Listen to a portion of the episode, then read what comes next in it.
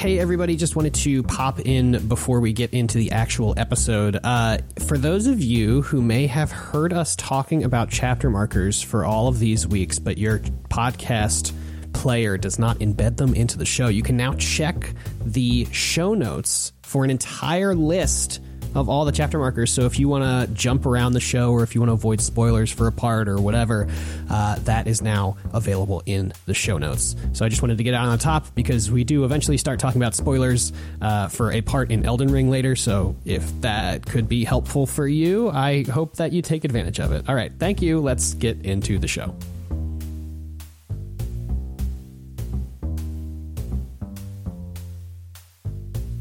Hello, everybody, and welcome to Synchronous, a video game zeitgeist show. My name is AJ, My name is Kim. And I finally got the fucking intro right. I'm so proud of you. Thanks. Uh, if you this is your first uh, episode, hello, welcome. Uh, normally, we talk about games that we have not played before that people have told us to play, but now until the middle of December ish, uh, we're playing games from this year or games that we have played this year uh, that weren't the main asynchronous stuff. So that, hence the name change. Thank you. I'm glad you get it. As we have on every episode, we got a couple guests on today uh, from the Press Start podcast. We've got Noah and Tori. Hey, welcome. Welcome. Hello. Oh, I've been trying hard, really, really, really hard not to like giggle before you said our names. Oh so that- no! oh, I guess we should have told you beforehand. You're allowed to exist before we uh, invoke. Oh, okay. existence. We have been existing. Well, it's too late now.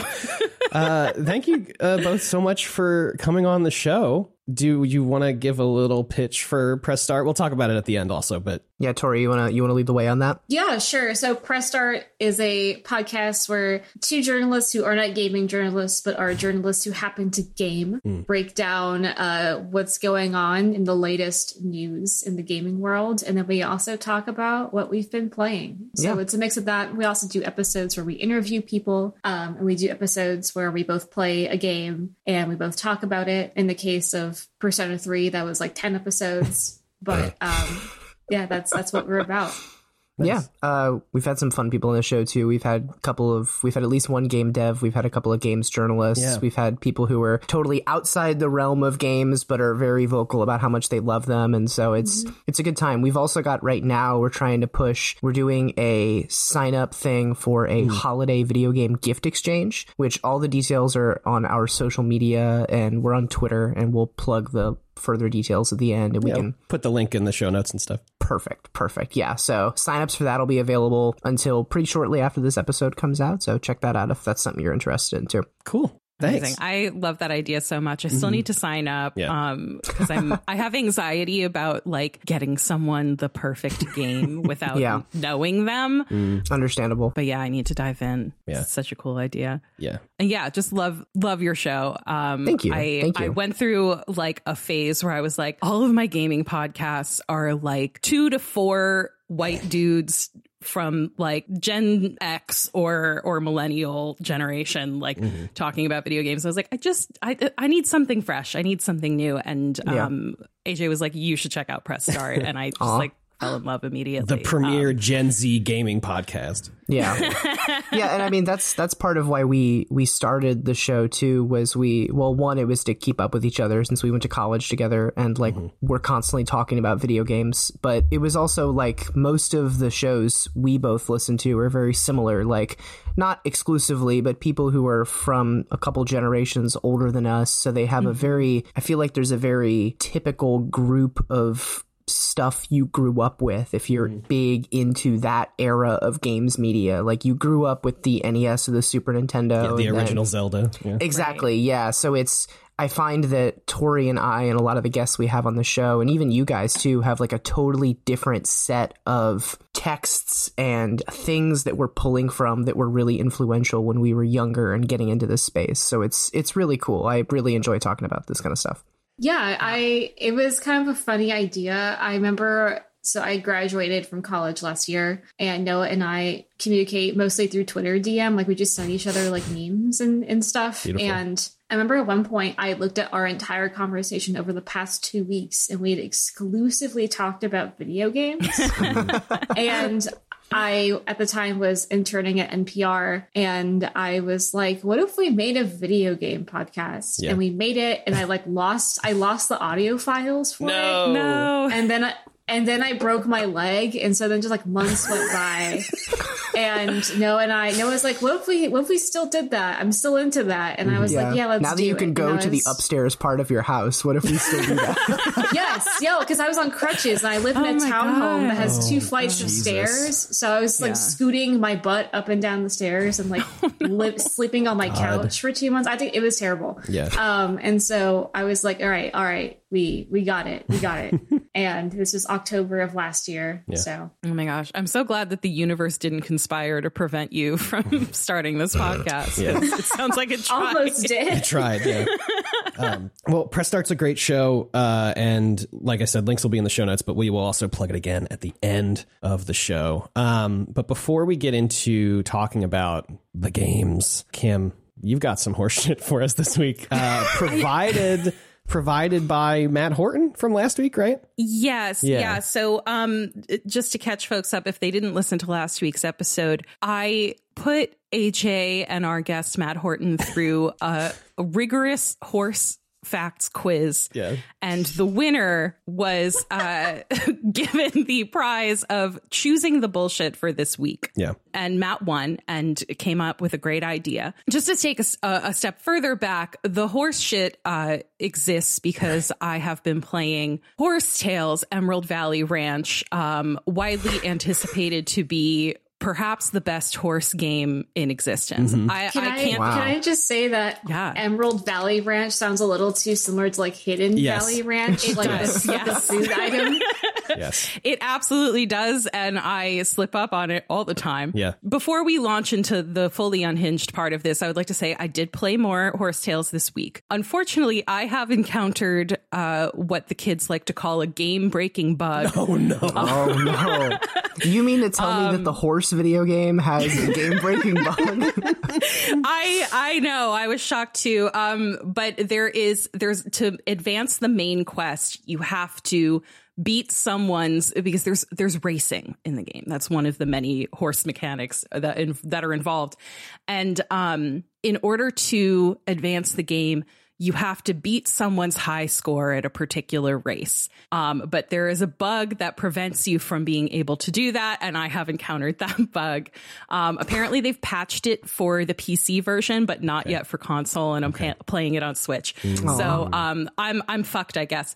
But um, I did do like more exploration in the game and that is like incredible the i found this like big like gorge area like it looks like the grand canyon basically and you can like ride your horse through it it's incredible and it looks great i have to tell you as someone who played pokemon violet this week Uh oh. i think Horse Tales looks better Oh no! i mean which what performance is better though? Like wh- which one has less game breaking issues? Oh. I would say I would say general performance probably on par. Oh my god. Obviously, I haven't I haven't encountered any game breaking performance yet in uh, Pokemon Violet though. So I guess uh, you know congratulations to Pokemon on that.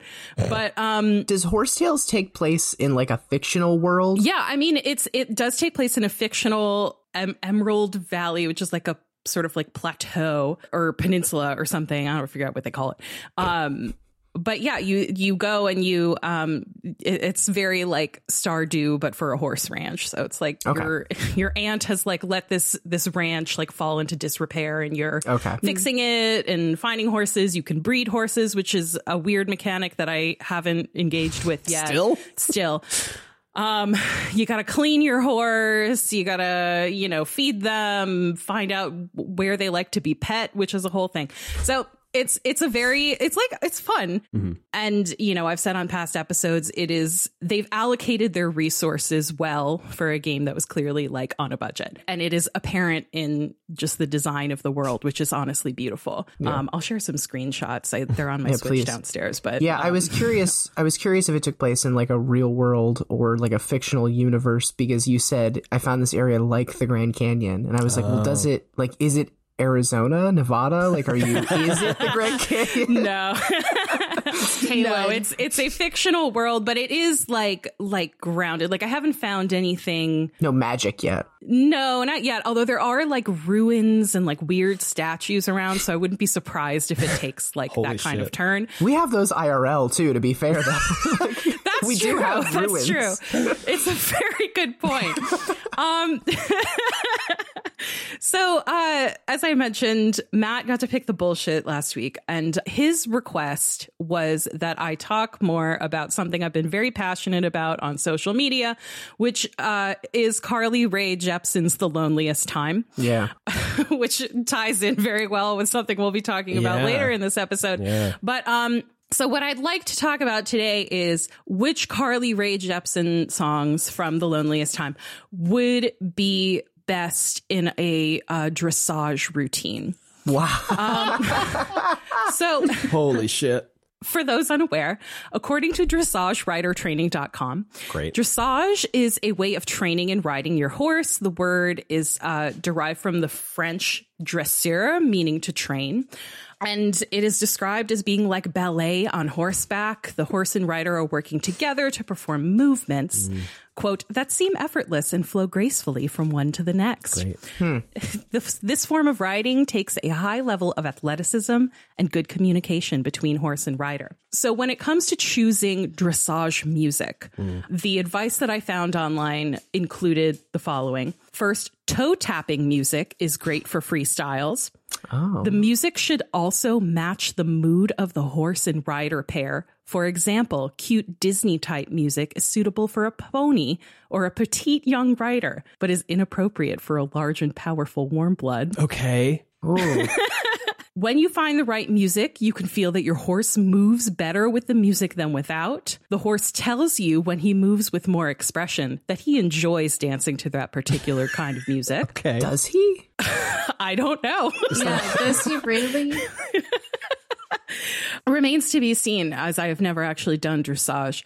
Uh, and finally, they also recommend the there are different gaits for the horse. There's the trot, there's the canter, there's the walk, and there's some other ones that we'll talk about. You know, so you'll have musical transitions for each because they're they're at different cadences, but the music should blend cohesively, and they recommended music by the same artist or group. And so I think we're on the right track here Right. Yeah. drawing from not only one artist but one album. I think it's going to be very cohesive. um, so as I mentioned, tempo very important. The tempo for each gait varies depending on the horse, um, and you can measure it different ways. You can count the beat every time the leading front hoof touches the ground, or every time both front hooves touch the ground. For example, the walk can be anywhere between 50 to 65 beats per minute, Sure. or 100 to whatever double 65 is, Got um, the 130 beats per minute. Okay. um, will also work. No, you look like you had a question. No, I'm just I'm just having a hard time taking all of this in. This is making me second guess every interaction I've ever seen another human being have with a horse.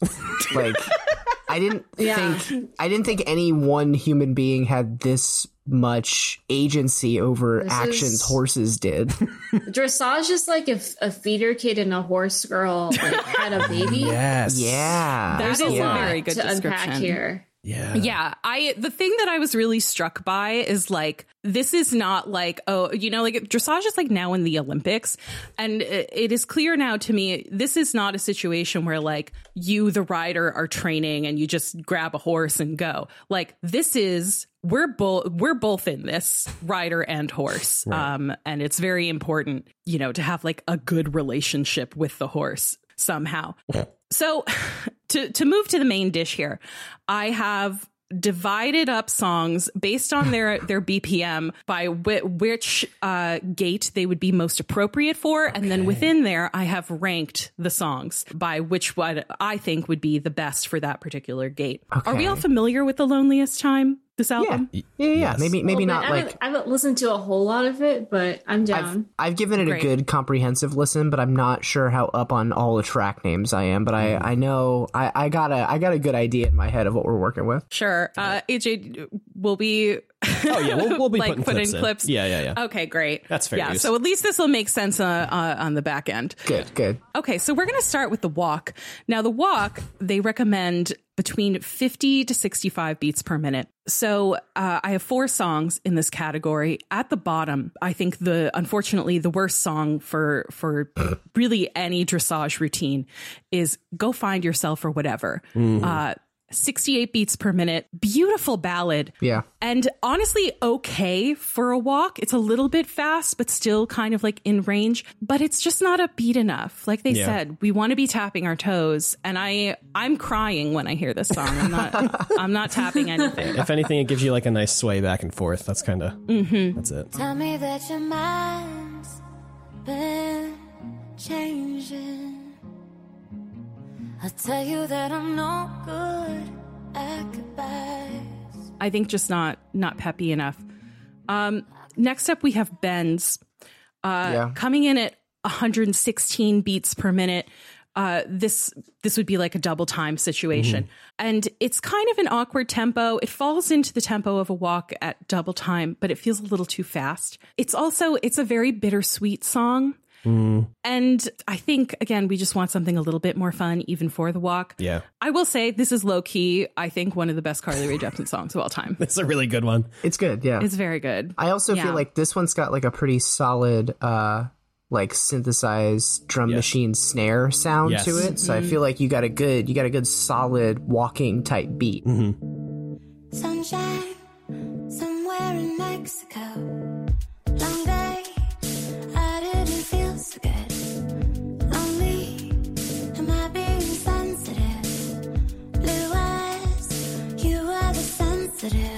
Next up, uh, coming in at second place, Joshua Tree.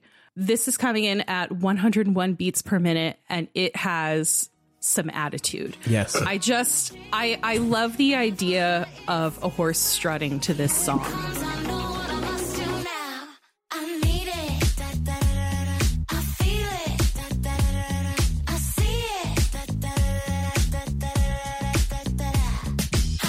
I know I'm um, never going to be able to listen to this album ever again in my life. You're welcome. I welcome. need to look up a video of what a horse strutting looks like. Like I, I need to because I the Let me visual I have in my head is like a horse tap dancing right now, and I that can't be right. I, I think of all It's videos I've seen of dressage, they all they do move in like a very specific Yeah. way where they'll like lift Yeah. a leg up as they're tapping. So it is kind of tap so dancey. you know what what you were describing aj is uh, another gait that um, i have yet to describe. Oh. um, but i should have. It's called the the passage or the piaffe. i forget. One of those is this they're like basically the same thing but one is in place and one is moving. And that's like when it looks like the horse is like prancing that's what that is Oh, it's doing a little hoppity hop. Yeah. exactly Oh my god, I'm that sending one's I'm sending gifts in the chat currently.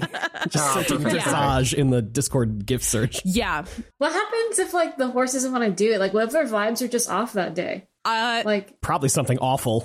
Yeah. Yeah, you yeah. just you something get a terrible. bad score. I remember when I was doing research for this, and I did a lot of research for this. I love this. I searched on YouTube like dressage videos or whatever, um, and there was one that was like dressage fail, horse doesn't cooperate or no. something like that. epic fail compilations. wow, I love that. There is there's a dressage fails comp. I, Wow. Here, let me just. So, for context here, Noah just sent in a gif of a donkey from Shrek, but in his like horse form. Yes. Doing not- a- a yeah. That tap. looks like dressage. That's like the Not dressage. far Yeah. dressage adjacent Dressage at fails. least. Oh, this is my from a oh lord. YouTube channel called Horse X Fails. I have to tell you, I'm like looking at the video right now. Yeah. And I, oh, okay, that seems like a fail. But some of it, I'm like, is this, the, where's the part where the horse is failing? um, in any event, Oh my god. Uh, Ten minutes. Anyway. Wow. so yeah, just so we know what we're working with here. Yeah, um, but the walk it. is very much like it is just a horse walking. Like it's it's not it's nothing fancy, not like the Passage and Piaffe. Hmm. But our number one hor- Can I guess this? Yeah. Sorry. Is it Surrender My Heart? no No? no Oh my God. surrender my heart is a little A little too fast. a little too fast although it could it could work it could work but i um i actually have it under the canter which Oh. we'll get to yeah but um the number one song uh is so nice Uh. at 103 beats per minute It is a very sweet song, and it's all about how nice and sweet and honest Carly Rae Jepsen's boyfriend is. Is, yeah. I sing this song to my dog a lot. oh my god. And he loves Yeah. it. So I just feel like if I sang it to a horse, it would get the horse really gassed up. And Yeah. I think that that would carry over into the dressage routine. yeah, you're just telling them they're so nice, incredibly honest. Mm-hmm. Polite. so nice. so nice.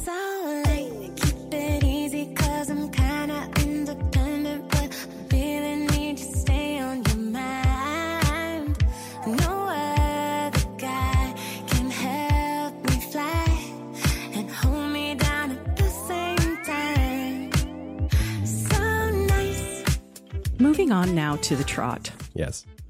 The trot is recommended to be between 75 to 90 beats per minute or double time.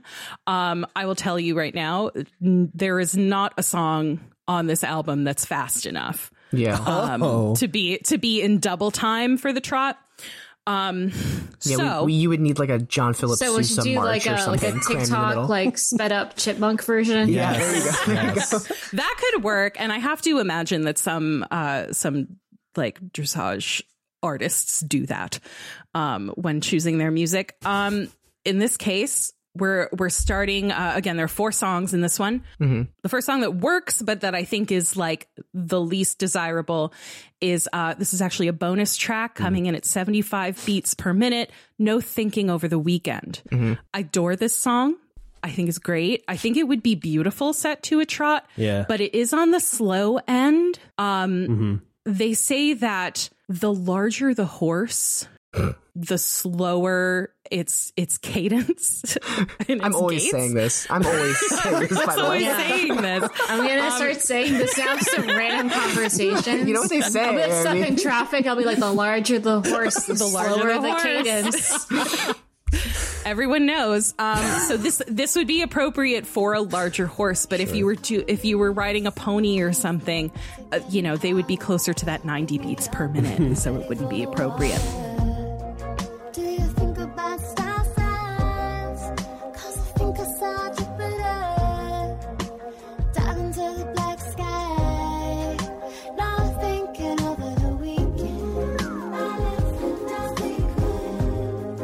Coming up next, we have Sideways, 86 beats per minute, sort of more in the middle. I hate to put this song so low because I love it a lot. Definitely a trot song, but just not the strongest trot song that we have. Yeah. It's very like bass driven, which is just kind of which is mm-hmm. it's nice to listen to, but when you're watching a horse do it, it makes the horse seem heavy, you know? yeah, true. I f- It's That's so, So- true. That's so thank true. you for thank you for agreeing That's with so me. true, Noah. AJ. We were all thinking it. Many people are saying. Later we'll meet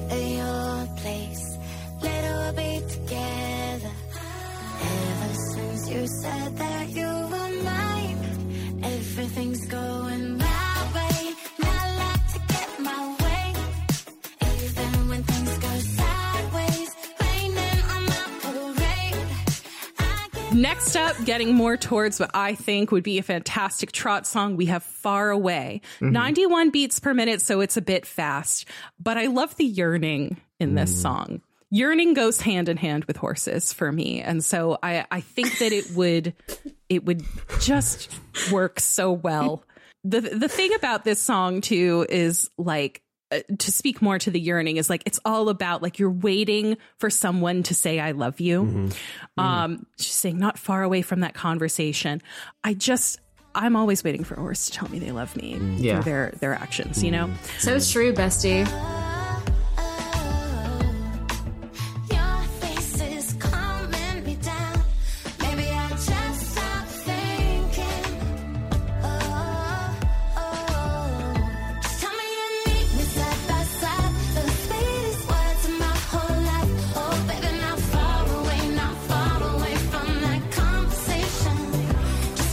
Number one trot song, and I think this is a real fucking winner. It is a little fast at 90 beats per minute, but what else could be in this spot but Western Wind? Mm. Yeah. Um, yeah. when i when i hear this song even separate from from this exercise i listen to this song and envision wild mustangs galloping through a field Yeah. Yeah. it's just the natural the natural progression.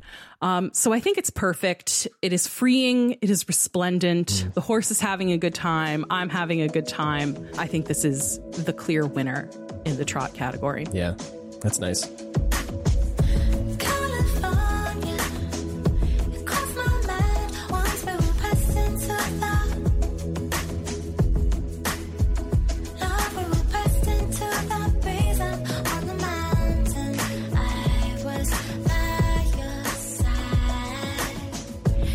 Kim, can I can I back up for a second before we get out of here? Uh, how where did you find the BPM for all these songs, or did you personally like sit there with a metronome? Um, I found a website that will tell you the BPM for Gotcha. like random popular mm. songs on Spotify, Got it. but I did check it myself to oh, make sure it was accurate. We've got primary sources. Yeah, Kim is out here with the metronome. Yeah, I, I mm-hmm. did have a mental image of you sitting there with a metronome, like listening to each of these songs and like ticking it up by mm-hmm. three, and then kind of listening. You're like, no, it's not quite right, and then ticking it back. To- uh, I found another website where you tap the space bar in time with the music and it will tell you what the, the BPM Wow. is. Oh wow. the internet's so full of treats and interesting tools. It sure is. I I will also tell you, um, I was in the midst of doing this yesterday, and my best friend texted me and was like, Hey, what are you up to? What did you say? Yeah, and you what said- did you say? You panicked. you were like, Uh, I I'm believe- watching porn. I'm watching porn. I believe I told her that's the funniest question you could possibly ask me right now. Incredible. Did you go and explain what you were doing? you just um, leave it at I, that. I told her I'm doing research for this week's bullshit. Right. Let's just say I'm learning a lot about dressage. Okay. and I left it at that because Wow. you know, you got to leave some mystery. Mm-hmm. Um, oh my god. Let me see. I swear we're almost done. And by that I mean we're halfway through. um Yeah, you, you can't play your whole your whole hand there, your whole hoof, if you will. There you go. There you go. That was cannot good. play the whole hoof. That was good, dude. People are always saying that too. um, so next up, we have the canter. This is the fastest gait between 95 to 110 beats per minute. This is, we're getting into some good shit. So coming in in uh, fourth place is Keep Away, 104 beats per minute. Good for a canter uh, in terms of BPM, but low energy. We need something peppier. Yeah. I'm trying to keep away from you. Underneath the land between us. So next up, uh, anxious. 115 beats per minute, a little bit too fast. Yeah. Um, and moreover, I don't like the message. I don't want the horse to be anxious. I don't want to be anxious. Yeah. Um, I just don't think that it's a good pick.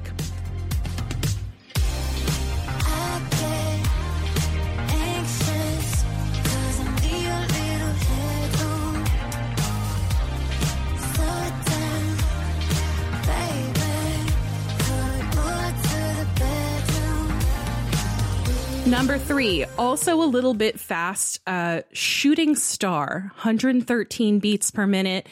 Exquisite disco vibes on Yeah, this song, yeah, yeah. which to me, I, I would love that like vibe for for the routine, but um, yeah, just a little bit on the fast side. Hmm. God, yeah, this song and then like some of the other disco-y ones on this album, and I'm imagining you got like glittery boots on or something. Like, mm-hmm. Oh my god, that'd God, be yeah. immaculate vibes for this this routine. Yeah, both of us, me and the horse, decked out in our, our disco best. Yes. Oh my god.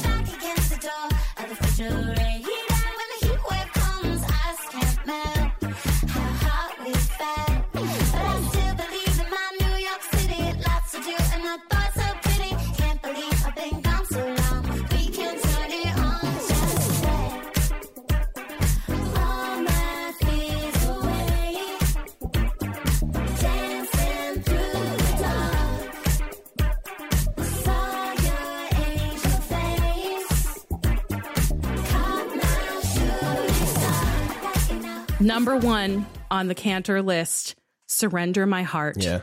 Okay. At 108 beats per minute.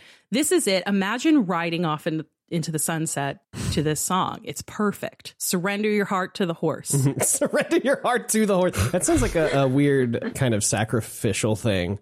Um, we will be getting to Kingdom Hearts later. That sounds like that sacrifice your heart to the horse sounds like the name of your routine. Like and Oh my gosh. I just I just want to be clear. It's not sacrifice. Surrender. Yeah. Surre- but I apologize, you know, but you know, same same not, idea basically. I, I, you're not guess. far off. But the benefit of all the broken hearts that I broke before they could break me is a little bit of life regrets. I won't bring darkness to you when you're with me. And I wanna be brave enough to show you my not so perfect family.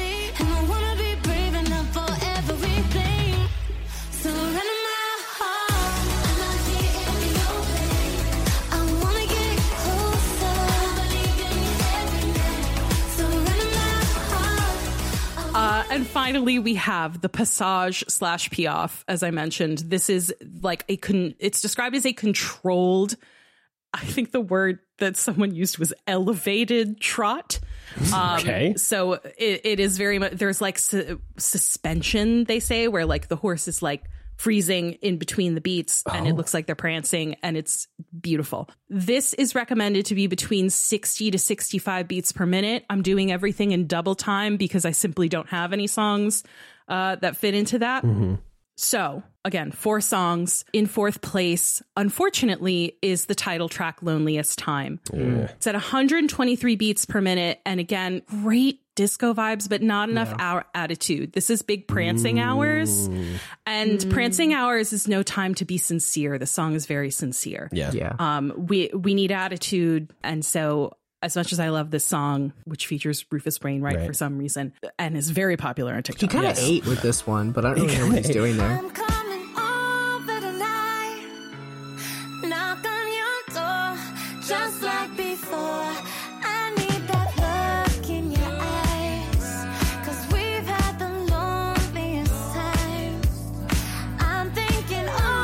I'm imagining now a dressage routine that starts with with Rufus Wainwright's Hallelujah and ends with the loneliest time.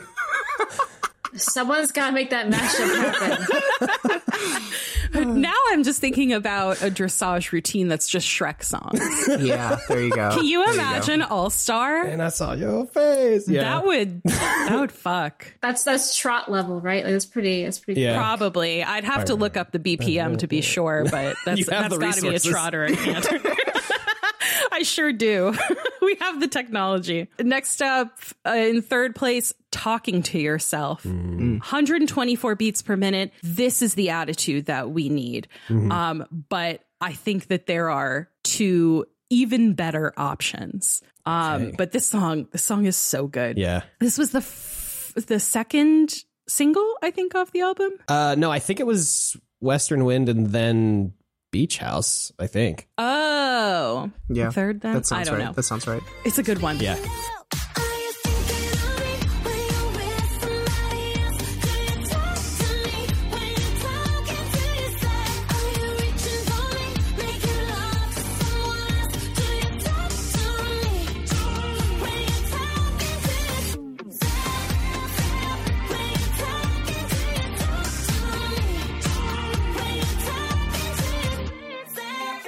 Speaking of Beach House, that one's next up. Yeah, okay. 118 beats per minute. I was waiting for it. One of my favorites off the album. Um, there was a hit. weird thing. Yeah, sleeper hit because both we both heard this song when it was just a single, and we were like, eh, it's fine. Yeah. And then somehow, in the context of the album, it becomes the greatest thing I've ever heard. Where like I will, I will wake up on like a shitty morning and listen to this song five times and be ready to start my day. Yeah. And the cheeky attitude of it is perfect for the passage and piaffe. Um, Yes. I, I like listen to this song and tell me you don't feel like prancing. I dare Yeah, you. that's true. That's, That's true. fair. Yeah, yeah, yeah.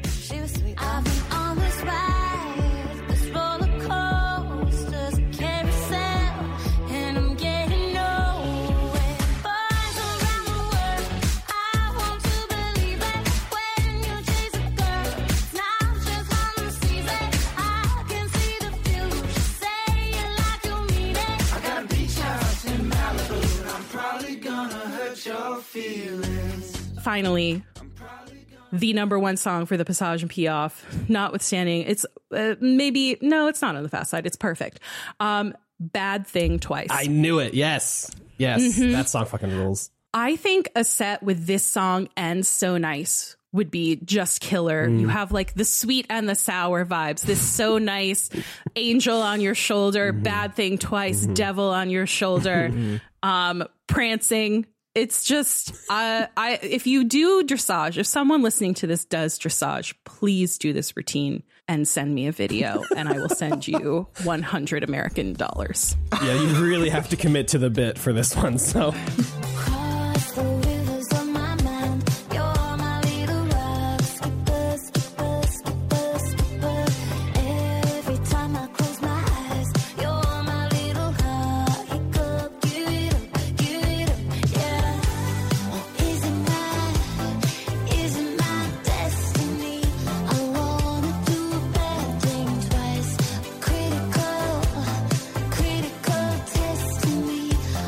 I Can we, can we, quick lightning round? What's the funniest album without thinking hard that you could possibly set a dressage routine to? Uh, my, probably a Ween album. yeah, my, my immediate pick is either a Dope Smoker by Sleep or uh, Ex Military by Death Grips.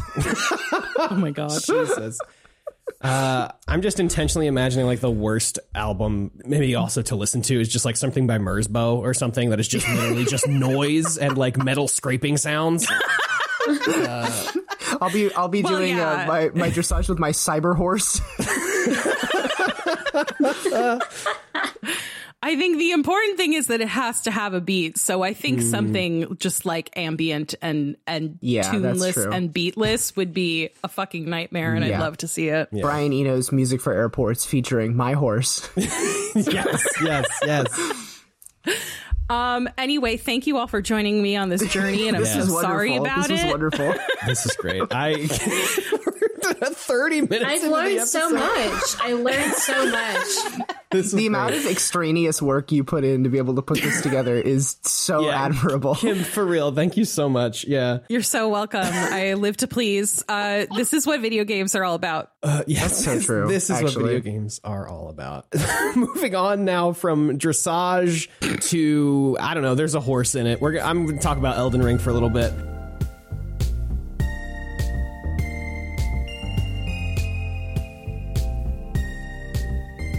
Hell yeah, Uh, more horse shit. Yeah.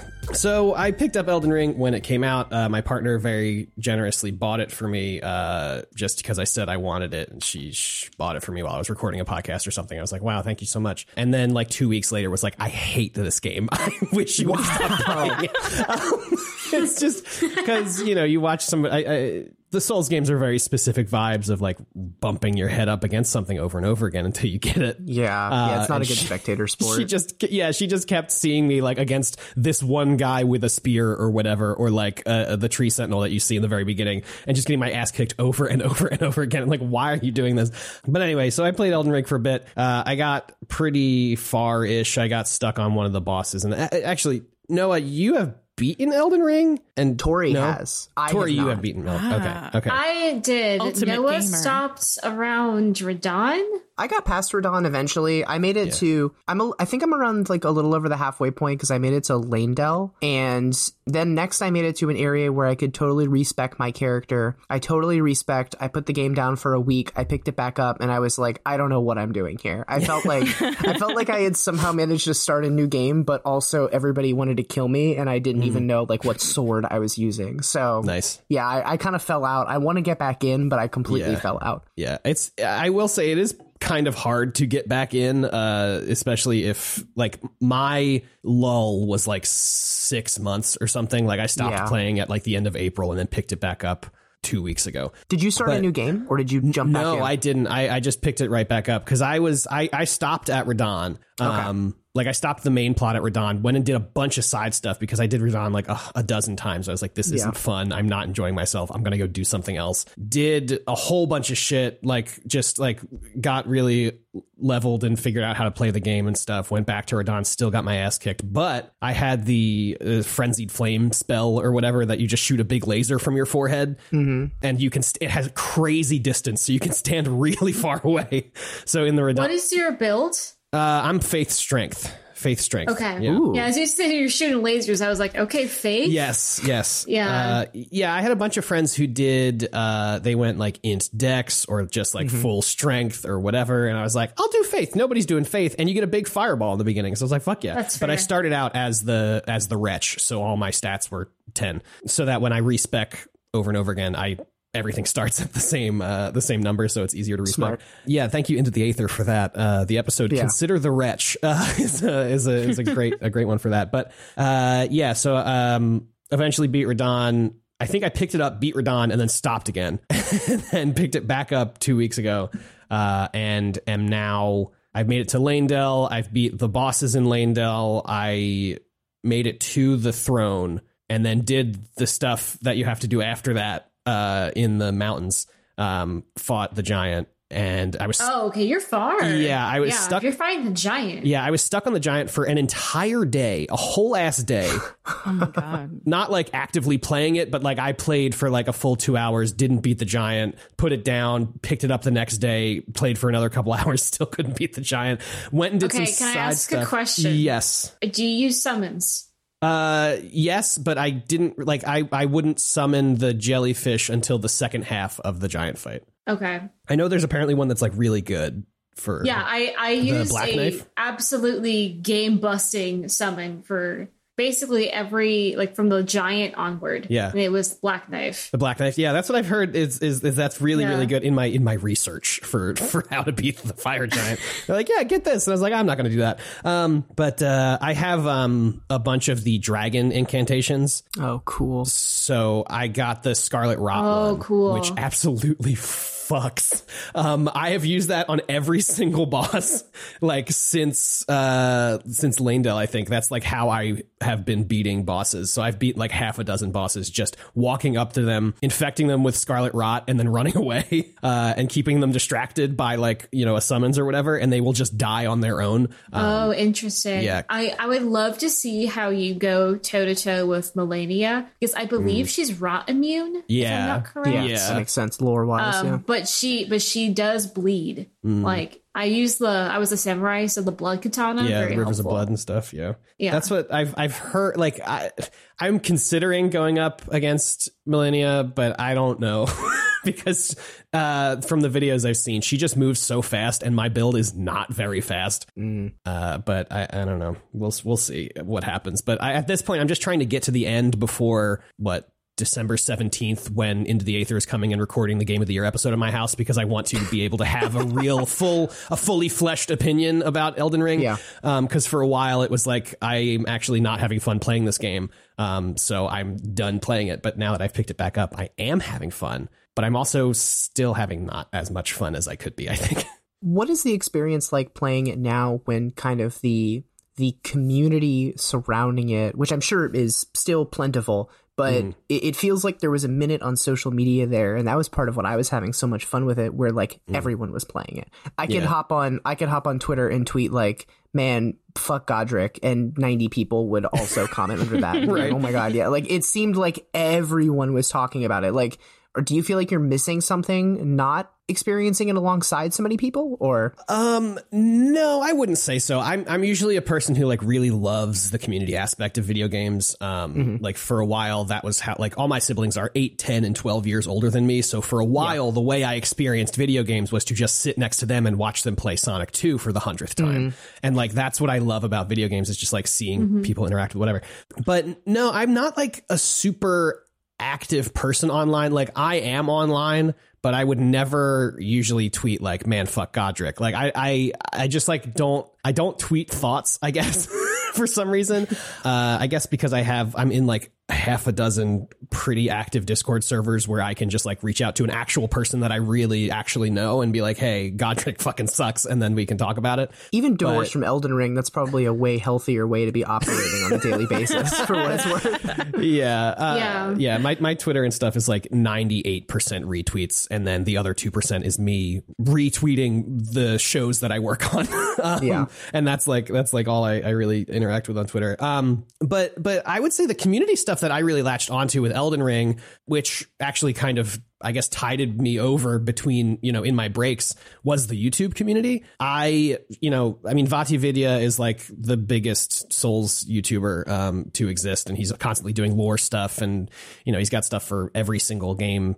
I think Dark Souls 2 had just come out when he started making videos, so he's been doing it for a really long time. And and his videos are great. They're they're really insightful and his like voice actual voice and voice like the written voice is really good Yeah. um i think for for those kind of videos um there's also uh, just a bunch of other random like elden ring specific youtubers that i've found that i've like just been like tuning into on and off for the last six months or so. So i would say the community aspect of it is like just like seeing other people interact with the game or like watching people just like do bosses really quick or something. Like i'm a pretty uh i call myself a spoiler agnostic person. So i'm not like i don't really care if stuff gets spoiled. It's not going to like ruin the experience for me uh stuff like that. But i feel like with elden ring a lot of the game is like seeing something for the first time and being like oh my god um like the fire giant's second phase is like wild and i knew it happened. Um and so like when it when it happened on my you know when i watched it happen i was like oh this is cool. But i also did the volcano manor which has a two phase boss fight uh, at the very end. That's fucking sick. I knew nothing about anything of the the end game of the volcano manor quest line and it fucking rules. Uh, so if you're if you're playing, go do the Volcano Manor stuff uh, because it is sick as shit, and it does something that is it, it does something that the rest of the game does not even ever hint at like thinking about doing. Like, do you mind if I if I if I spoil a bit? Okay.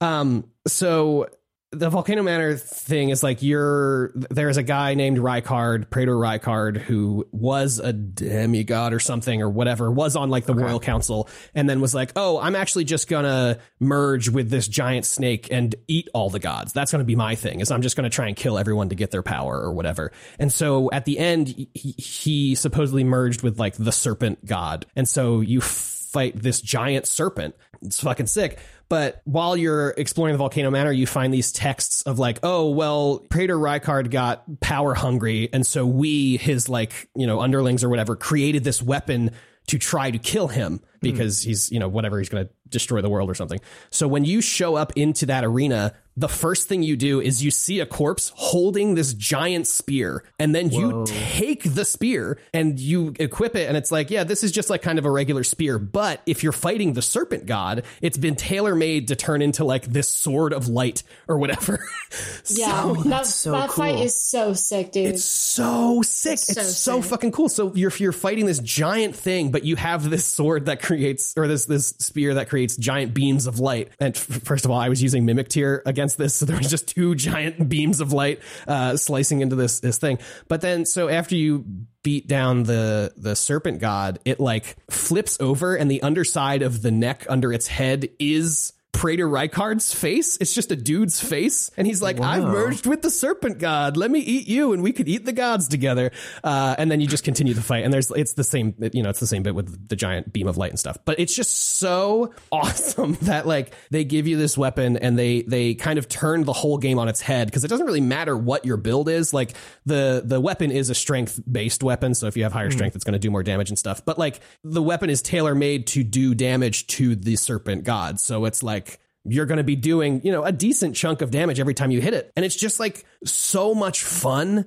And like I had to do that fight like maybe a dozen times uh, before I finally got it, um, which I would say is on the low end usually. Yeah. And it, I, every single time I went back, I was like, this is so much fun. This is the most fun I've had playing this game. And I probably won't have this much fun for the rest of the game because every other boss fight is just like different variations on like, here's another dude, figure out what they can do so you know how to Yeah. dodge roll out of the way on time, which is like fine a lot of the time until you start doing it, you know, 20, 30, 40 times. And it's like, okay. Yeah. I am like, what am I doing wrong? And you have to like figure it out yourself, which is like, I guess, a whole nother aspect of the game and whatever. But the Volcano Manor Rykard fight is just so fucking sick. There's a there's a boss fight that's sort of like that in Dark Souls 3. It's like not have you played Dark Souls 3 or No, I've, I've really I played a bit of Bloodborne and then Okay. played Dark Souls when it was just released on the PC um, Gotcha. a while ago. But I, I don't really have a whole lot of experience with the franchise, like playing it. there's a there's a fight in 3. I don't remember all the specifics of it or the lore specifics, but there's a boss that he's like this huge fucking dude and you're like ramming your head up against him, ramming your head up against him, but there is actually a sword item that has a special ability that does a ridiculous amount of damage out of his health, and mm. it's it's like the most like Zelda any of those games had ever felt to me when I was playing it in a boss mm. fight, and I remember just being like because I couldn't figure it out. I was like beating my head up against this boss, and I googled like this boss strats, and they were like, okay, well here's an easy cheese, and there's lore reasons for it. Go find this sword, and I was like blown away by it. Made me think so much of like like a Zelda boss fight, where like mm-hmm. rather than trying to figure out how to what the guy can do and then dodge rolling out of the way, it was like which of my items can I use in a creative way to create an Yeah. opening for me? Or in this case, just like temporarily stun him and take out a shitload of his HP. And there was lore reasons for it. It wasn't just like a Hmm. Yeah. bug in the game or anything. And I was like blown away by how cool that was. Yeah. That that's fucking sick. But so yeah, I, I like I'm having a much better time with it than I was when I took my break originally. Um, but I feel like Tunic did a lot of what I'm enjoying in Elden Ring. Tunic did it way better Yeah. because I'm enjoying the like discovery parts of Elden Ring and less so the combat parts. And so when they give me this, they kind of combine it with like, oh, you discovered this magic weapon that does a shitload of damage. I was like, this is this is the perfect intersection. This whole game should be like this. And I get why the whole game isn't like that because if every single boss just gave you a special weapon to do the thing, then like you just said, Noah, it's just Zelda. Um, Which you know I think has its merits, but it's just it was just a totally different vibe that I've never seen in a in a in a Souls game before. But um, Tori, what was your your experience with like finishing Elden Ring? Like like did you Yeah, it was really fucking hard. Yeah. um, it was really fucking hard. Uh, I'm super glad I had Black Knife because frankly, I don't know if I would have done it Mm. without Black Knife. Um, that's why like I endorse Black Knife very, very highly. Okay. Black Knife is your cool friend you summoned to help you out, right? yeah Yeah. Yeah. Yeah. Girl boss. Girl boss, yeah. Um, and I probably would have been able to take out um, the giant without her, but Malenia and the final boss, I'm not going to spoil bosses. Honestly, uh, I I don't know. I don't know. Malenia took me about a week. Mm. A week. Oh my of, like, god. banging my head against the wall. Yeah. I think it was like a three day weekend that I beat her on. wow. shit It was like pre like I don't even know what day it was. Yeah. Um but it was really, really hard. Mhm. And then Elden Beast Mhm. took me a really long time as well. Mhm. I remember the day that I beat Elden Ring because there's tech, there's like two bosses towards the end. And the first phase is very easy. I wouldn't even bring out my summon for that phase. The second phase was very hard. And I remember I got to the point where I had like almost no hit the first phase. I got like really good at it. I was trying to save all of my everything for the second phase. And there was the day I beat it, I remember very clearly because I logged out of work an hour early. I logged out of work at 4 p.m. and from 4 p.m. to 11 p.m., mm-hmm. Oh my god. I played. Mm-hmm. Jesus Christ. And I like told, I told my husband, like, order pizza. like, I am not doing shit tonight. This is what I'm doing. Mm-hmm. And I also told him if I beat this game before midnight, like we're going out for ice cream. yeah. and so I gave myself like a hard time limit. I'm like, I have seven hours to make this happen. Jesus Christ Yeah, it was relentless. I had, had such a terrible headache after I had like an Elden Ring hangover. Yeah. It was bad. Oh my God. god. I don't recommend this method, but I did get ice cream afterward. congrats A well earned reward. But yeah, it was, it was, yeah. I felt like I had a baby or something. That shit was crazy. yeah, don't do it like me. Like, give yourself rest. yeah yeah yeah that's what like my my times I usually just play a bit after work and then like I don't know if I'm if if I'm bumping my head up against something for so long. I was telling my partner last night uh, that like I think my threshold is like way lower than a lot of other people's who play these games, um, because like by the time I beat the Fire Giant, I was like, I'm not having fun. I'm just trying to kill this guy, and that like I think like a dozen is like my number where I'm like, okay, I like I would like to be done now. And I think I probably did that maybe twice or three times that amount for the fire giant. Um, so I was just like for a while just bumping my head against this giant man and his giant chest face. Um, God. yeah, but anyway, Elden Ring is a pretty good game, surprising no one. but uh, I didn't intend to talk about it for this long, so let's uh, move on quickly to uh, everybody's favorite alternate reality game, Goncharov, the 1973 film by uh, Martin Scorsese that does not exist. Um, what are what's y'all's experience with with Goncharov? When did you when did you when did you hop on this? Uh, When did you first get gone? when did you get gaunched first? So I I got gaunched. I think not super early on, but fairly early on on Twitter. I think the first person I saw retweeting gaunch content was Gita Jackson, and uh, I saw like the original shoes post. Yes. and I was like, "What the hell is this?" And then all of a sudden, it was everywhere, Yeah. and it was glorious. Uh, I just I love only Tumblr could do something like this. Yes. Um, for the, I guess we should explain for those who are yeah, unaware. yeah. yeah, I just wanted to get like first impressions of like when you first yeah, saw this thing. Yeah.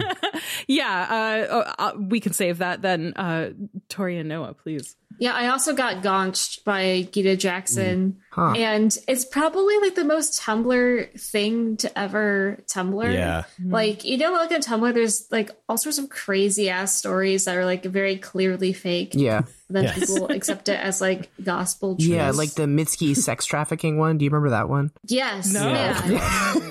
that was crazy. Wait, can we just talk about that? Please, yeah. I'll do a I- yeah, I'll do a quick sidebar. Uh, someone on Tumblr posted one day, and they were like, "This was like Mitski at like her peak, just be the cowboy popular. Like be the cowboy had come out. It was so popular, people were loving Mitski." And this one person posts on Tumblr, and they're like, "Mitski is canceled this year, this day. I was sex trafficked by Mitski. I don't remember the details. I might be mixing some of it up, Oh but it was like I was sex trafficked by Mitski, and this is what happened. And then all the comments were like, "This, like, I, I don't want to victim shame or victim blame or whatever here, but like, this does not make sense. Like, the timeline doesn't make any sense. None of this makes any sense." And then OP eventually came out and was, "Hey guys, sorry, I was having kind of like a psychotic break, and I posted some stuff that was oh, kind of wow. not okay, but like, there was a very brief moment where people were kind of caught up in this, like, is Mitski gonna have to like address this? Like, and it's the kind of shit that can only happen on Tumblr.com. Like, truly, I believe she like Tumblr.com deleted her Twitter. I think that was a contributor. Yeah, I think that was. Holy yeah. shit. Oh, I thought that was. Uh,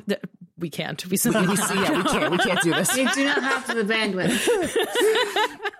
There's only so much Tumblr content we Yeah. can talk about in one episode. I guess Yeah. that is my turn for Goncharov, though. Uh, I actually saw it on Ground Zero on Tumblr.com. I have the same Tumblr account that I made back in like 2012, and I go through period. I like I used it a lot from like 2012 to like 2016, 17. Fell off a bit when I was in college, and I would kind of come back periodically for a, a couple month period. Now is probably the most on Tumblr I've been in years because the webs mm. it, it seems like every person I followed was posting stuff that was like so much more tied to like who I was a decade ago is either gone or has just shifted to posting memes. So now it's just like Tumblr's just this really great repository for like memes and content I actually like. So and I like it because I don't have to be like I don't have to be like a real person on it the way Twitter has mm. turned into and the way all this stuff has turned into. So the first post about Goncharov I saw was actually the first one that has the picture of the shoes, which I'm sure mm-hmm. someone will mm. explain in a minute here, and the this idiot hasn't seen Goncharov, and I was like, Yeah. that's funny. Yeah. And then it spilled over onto other websites in a way that I feel like a Tumblr meme hasn't in a long time. Like mm-hmm. Yeah. all of a sudden I got a TikTok about it, and I was like, hey, whoa, this isn't supposed to happen. Like I'm not supposed to see Tumblr memes on websites that aren't Tumblr.com. So Right. it's it's been a very interesting experience having seen it ground zero. It's funny when you mention the shoes. I was just think about like that Ernest Hemingway thing. It's Yeah. like for sale Goncharov shoes, never worn. Holy shit. Can you imagine though? Like if someone tried to sell those shoes, Yeah. it would be they make a fucking killing. Yeah, some idiot would buy them and be like, "I'm opening a Tumblr museum." some idiot. Yeah, yeah, there you go. I was gonna say like that, like the Dashcon ball pit, like a couple other just like uh, Oh really God, cursed totems. Yeah. Uh, cursed totems is such a great, uh, such a great encapsulation of of Tumblr. Calling them totems is is really a, a perfect word. Um, so to quickly explain the shoe picture, the the the picture that has started it all, I actually don't think this post so so a lot of the stuff that i'm referencing is from a, an article on the guardian called uh, goncharov why has the internet invented a fake martin scorsese film? Um, it's just kind of a back and forth between two two writers for the guardian about about goncharov. And they link to a photo of the shoes which is just this like it is the tongue of like a pair of boots that says Martin Scorsese presents Goncharov and then, you know, just a bunch of other stuff. And the text of the post is I got these knockoff boots online and instead of a brand name on the tag, they have the name of an apparently non-existent Martin Scorsese movie. What the fuck? Uh, and then somebody replied, "This idiot hasn't seen Goncharov." I love the confidence of that. Yeah, uh, Yeah. And so, like, the, uh, the origins of that photo um, is like it's it's several years old and didn't come back around until uh, un- until 2020, uh, which is when somebody said this idiot hasn't seen Goncharov. That was like a 2020 post, uh, and then I guess it's just been like floating on the outskirts of Tumblr until recently. Uh, Tumblr user uh, Beelzebub spelled with a lot of ease, made a poster for the movie, um, which stars uh, Robert De Niro, Al Pacino, Gene Hackman, uh, Harvey Keitel, um, Cybill Shepherd. Stacked cast. Yeah, it's a stacked cast. It's really great. Um, but yeah, so so from that poster and from those original posts, like it has just spiraled into the most. Uh, people online have, or have been tagging it unreality, and it's just like things that don't exist, but people are pretending like it exists because I guess it's fun, which which is why I called it an ARG, uh, which is short for Yeah. alternate reality game. Uh, if you're not privy to the acronyms, and it's just like it's it's so good, and I love seeing stuff about it uh, on Tumblr. Um, people are posting things like. It's not just like people posting like, ah, yes, Goncharov, it's a real movie. It's like people saying, uh, there's there's a post in this Guardian article article says bitches will be like my OT three, and it's a woman who could murder them, a guy who hasn't had a good night's sleep in six years, and another guy who almost got both of the other two murdered. It's me, I'm bitches, and then it's just like pictures of these three people who are supposedly in Goncharov, but like from different films, kind of of the era, so they look Yeah. kind of consistent. Um, and it's just like there's so many layers to get to a post like that that is just mind boggling to Yeah. me. Mm-hmm. Well, and um, people are people are inventing character names. There's a character I I know. There's a Katya. There's an Ice Pick Joe. Like people, Yes. people are just in, people are inventing character names. They're writing fan fiction. They're drawing fan mm-hmm. art. Like Yes. it's it's There are in-depth analyses Yes. of Yeah. specific scenes Yes. of the movie that don't exist. There's a score. Somebody wrote a score? yeah, Someone wrote the It's- score. it's absolutely It's spectacular. Yeah, it's spectacular. It's buck wild, and I am I am absolutely over the moon about it. yeah. And of course, because it's Tumblr, there's a lot of gay subtext in Yes. this non-existent Yes. movie. Yes. As between Katya and Sophia, and also Goncharov and Andre. Yeah, Andre the banker. I saw Right, I saw right, a right. comment about this at one point. This was either in a tweet or in a uh, one of the garbage day newsletters because they've been covering it pretty pretty well. Somebody Oh. said like uh, even when Tumblr makes up a movie to freak out about, it doesn't have canon gay characters. It just has queer beta. Wow, that's that's beautiful. Beautiful line. I, I That do really want to share. yeah. Um, I, what an observation. I mentioned Garbage Day. I'm not sure if any of you guys read this. This is a really, really great newsletter about internet culture and social media and just all kinds of stuff. It's written by a guy named Ryan Broderick. He also has a podcast called The Content Mines, and he occasionally has another person. Um, her name is Allegra. Come on and write stuff. And they've written like three separate newsletter chunks about Goncharov, but the most recent one, Allegra posits that like one of the reasons that there are articles in the Guardian and like the papers of record about this is because people are kind of shifting their attention to other social medias other than Twitter in Yes. the same way that like there was probably an article in the Guardian about oh. Bean Dad like there is Yeah. an article in the Guardian oh, about Goncharov because people are starting to kind of shift their focus off Twitter. And so she Yeah. call she says unquestionably it has a little more a little more than a bit to do with the all eyes on Tumblr energy of the past few weeks due to the ongoing Twitter meltdown. Simply put, more journalists are paying attention to the site than before. But also, Goncharov is pretty damn impressive on its own. It's as if knowing they were being observed, Tumblr decided to put on their best show, one that demonstrated at full force its best features as a platform. And then she says, I mean, that's not really what happened, but it's a fantastic coincidence even so. but it's true. It's like when when Twitter Yeah. is actively turning into like a fascist hellhole, like mm-hmm. Tumblr decided that like, you know what, right on cue, we're gonna make up a Martin Scorsese movie and we're all Yeah. gonna just pretend we're on this show. and they also unbanned nudity. I mean, they are really they're really back. There you go. They're back at it. There you go. yeah. Absolutely incredible. Um, yeah, I had a whole thing. I wanted to get into alternate reality games, but we simply do not have the time. let me just end off this bit by reading uh, uh, a, a Tumblr text post, uh, and I'll probably I'll, I'll, I'll put some underscoring here just for fun.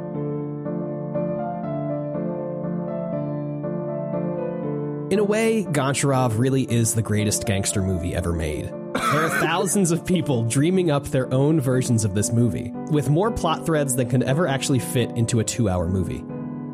No actual film could ever compare to the imagination of a million strangers, and that's weirdly beautiful. Yeah, that's true. That hits it right on the head. That is, yeah, yeah. Love that. Uh, so uh, that's that's Goncharov.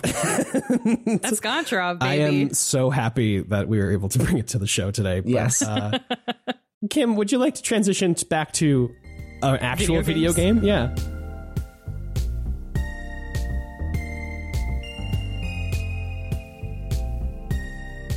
Yeah, sure. Um, I played Pokemon Violet this week. Hey, the Goncharov of Pokemon games. The Goncharov. So true, yeah. I Well, We well, really first did- of all, let, let's go down the line here. Who is your starter? oh, it was a very difficult decision between Quaxly and um. Oh my God, who was the little alligator? Fuecoco. Fuecoco. Fuecoco. Thank you. Um, I did end up going with Fuecoco, uh, just because I did go to the University of Florida, go Gators. Um, had to. Um, but did, is ever, is anyone else playing? Am I the only one playing? I am confident I'm getting it for my birthday like next week. so fingers crossed. Noah, have you finally pulled the trigger and made this purchase? I attempted to last night, but I did not. Say in our Oh. chat, you said you were going to try and go get it. for for context, me and one of my best friends have been locked in this cold war of uh, which of us is going to bite the bullet and buy Pokemon first because we were both dead set. He was like, "I'm going to get Scarlet." I was like, "I'm going to get Violet." You can come over. We'll both play it together. Tori, for context, this is Cam. I was like, "We're going to have so much fun." And then the reviews started dropping about how badly this game ran, and so immediately we both got cold feet. I was like, "You know what? Maybe I don't need to spend sixty dollars on this game. Maybe there are like Tactics Ogre Reborn just came out. That's a game I really want to get. Like, Yeah. I have a real hard time, even if like I, I would buy it from the local video game store that's near my house. Like, I still have a really hard time supporting Game Freak, knowing that they keep making mm. such piss poor decisions with their franchise. But my my friend finally bit the bullet and he bought Scarlet a couple days ago, and so I was like, you know what, I'm gonna do it. So I went to the game store I shop at last night before they closed. I walk in, all they had was Scarlet, and I was like, do you guys have any copies of Violet? And he was like, no, that one was more popular. It's sold out. We're probably not gonna have it for another week. And I was like, this is the universe telling me to hold off for a week. so I do still fully intend to get it just hmm. because like I don't know, as much as I don't want to support Game Freak and them releasing games that run like absolute dog shit, like I haven't played a new Pokemon game since Sun and Moon and I'm like kind of eager to jump on the bandwagon and see how this mm. goes. So, Yeah. I don't know. But that mm. said, I do not have it yet. I have not started playing it. Do you all, you guys know which starter you're going to pick if and when you get the game? I'm feeling like Sprigatito. I really I really Ooh, like him too. I really like him. Yeah, I like and I like that he becomes like grass dark, which I think is like a really cool type combination. Mm. That's Yeah, that's cool. I also just love his name. Mhm. Like Yeah. I feel like it's the most like Spanish name. yeah.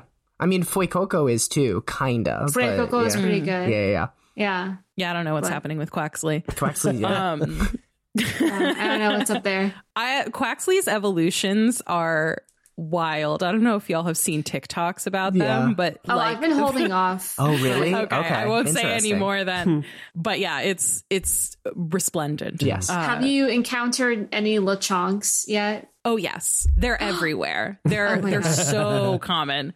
And yeah, I, I got one and I named him Hamon. Um, That's good. I name a lot of my Pokemon after food. Um, but yeah, I listen. We don't have to spend too long of a time on this because everything that I could possibly say about this game has been said a million times over by like millions Sure. of people.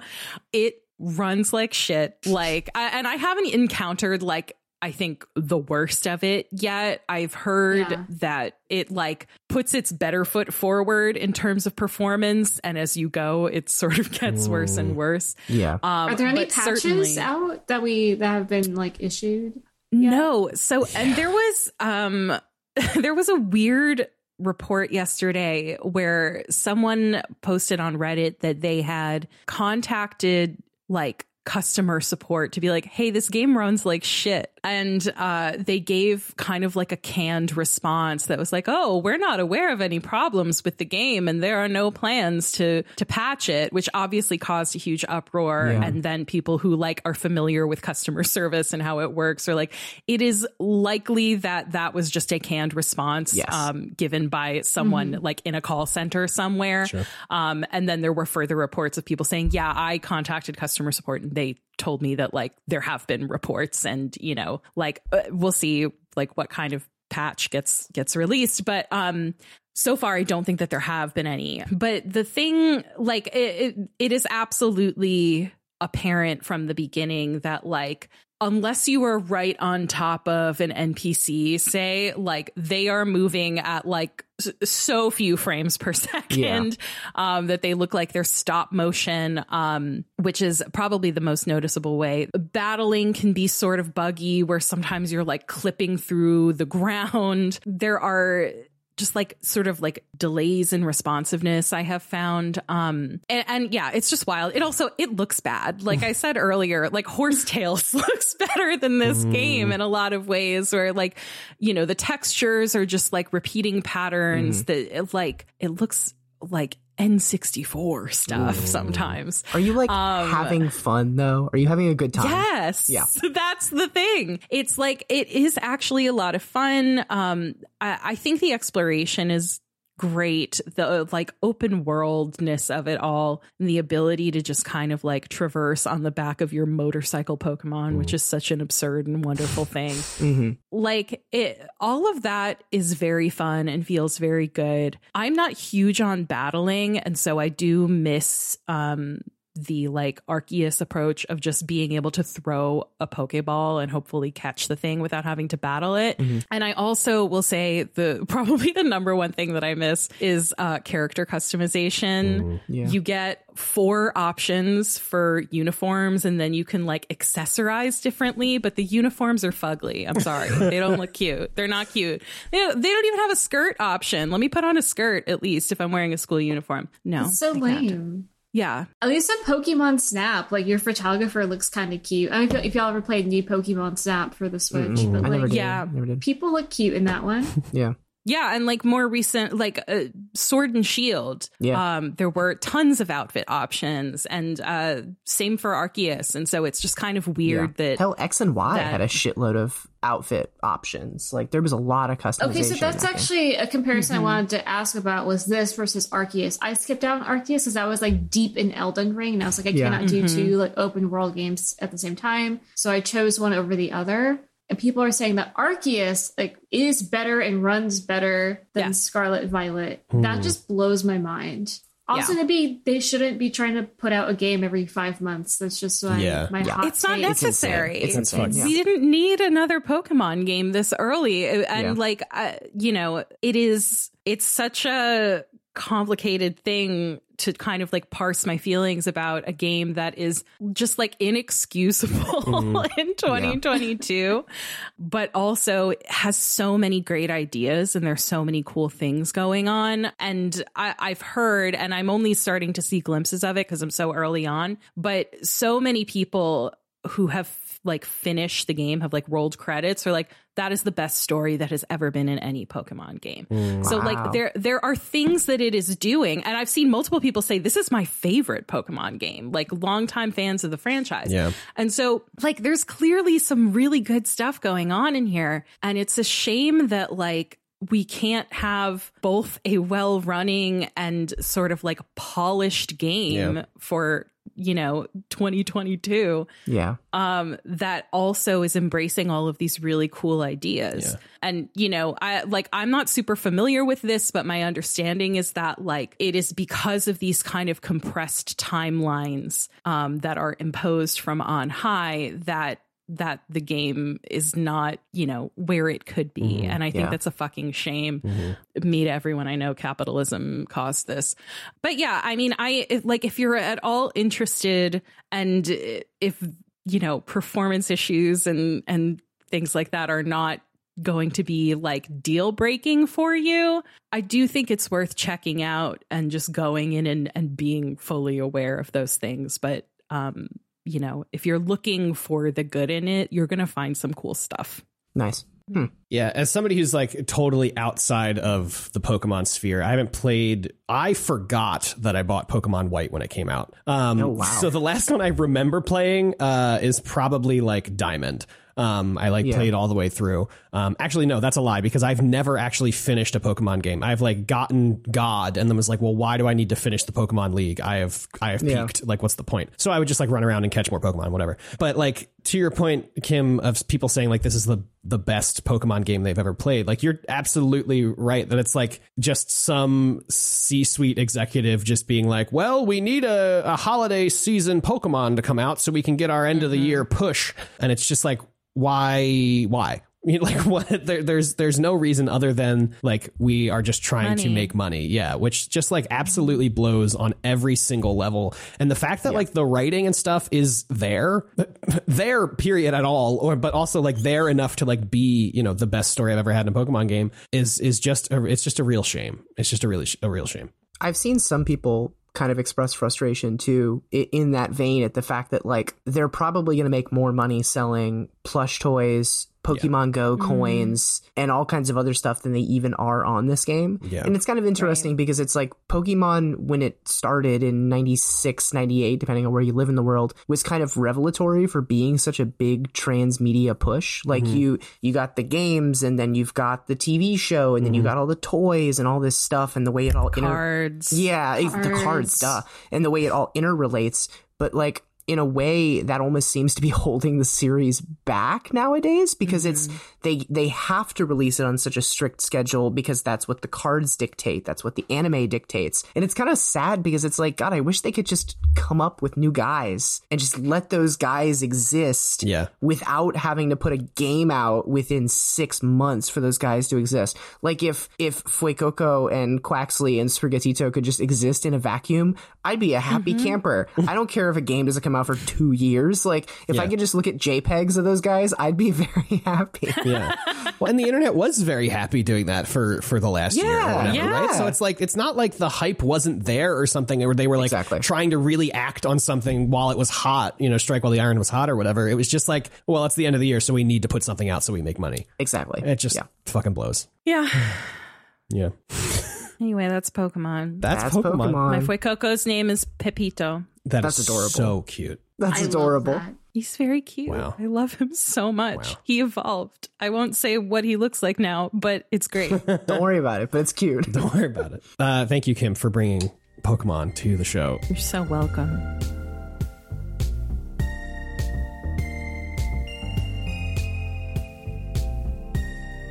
Noah, you have a game on here that I'm really interested to hear about. I watched Yeah. the trailer for it uh, earlier this week. What'd you tell us about Milk Inside a Bag of Milk Inside a Bag? Yes. Okay.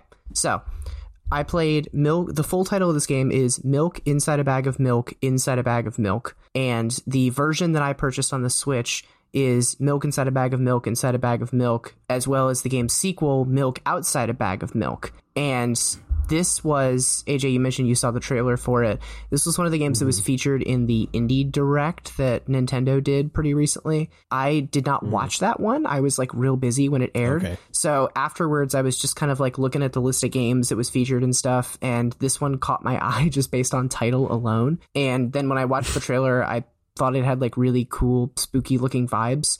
This is a series of two visual novels that were directed and mostly developed by a single individual. They're from Russia and their name is Nikita Kryukov. I hope I pronounced that right. It's on like every console under the sun, and by that I mean like at least Steam, iOS, and Switch. But hmm. this game, both games are pretty similar thematically, I would say.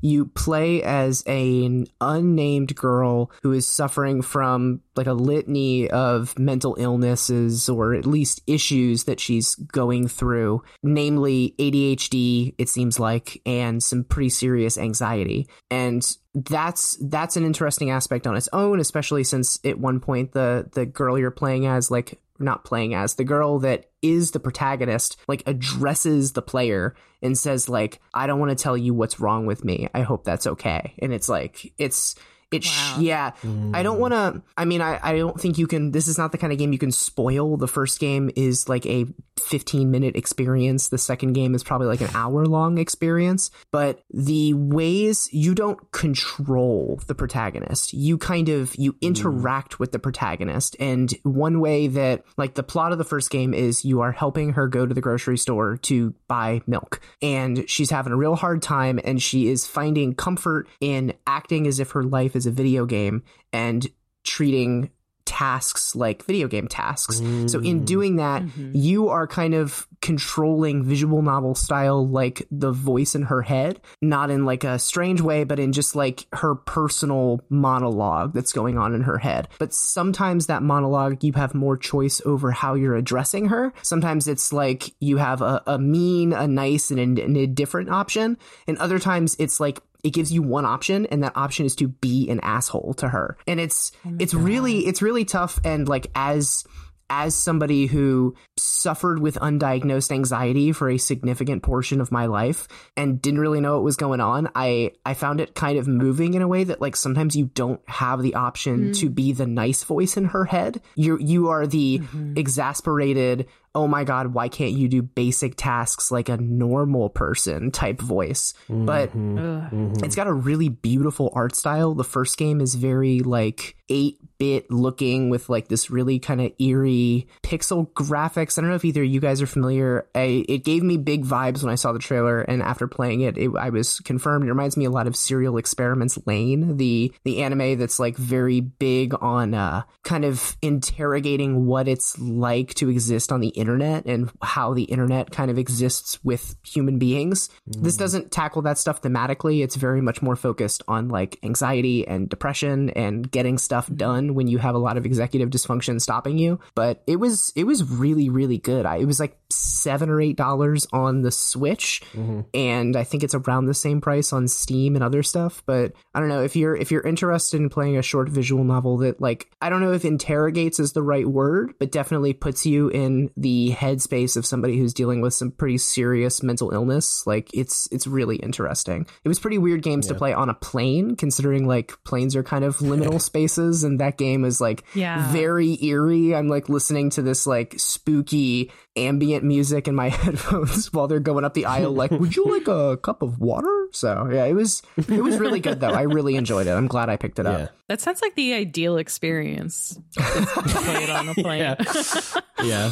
I was uh, really curious about it. You know, when I saw the trailer, I was like, I couldn't tell exactly what the vibe is. It's kind of just like a trailer for vibes, really. And the vibes are just Yeah. like, it's kind of surrealist horror. Yeah. Ish, but it doesn't really tell you really what the game is about. It just kind of really Yeah. sets like here is the art style, here is kind of the vibe we're dealing with, and here is the weird title that is like you know probably more meaningful in in a context. So I'm I'm glad to hear that they're both really good. Now, what is the difference between inside a bag of milk and outside a bag of milk? Are they separate stories or? They they are separate stories, but they're connected. Inside a bag of milk takes place in the morning, afternoon. You are guiding or going along with this girl to the grocery store to buy milk, and then she walks home, and the game ends when she gets home and has like this incredibly eerie brief back and forth with her mother. Hmm. And outside a bag of milk, which is really interesting because it there's a lot more you could tell time I don't want to say time and money, but like a lot more resources went into outside a bag of milk. It has like anime style graphics, whereas mm. inside a bag of milk was very like one bit Yeah. graphics, like mm. not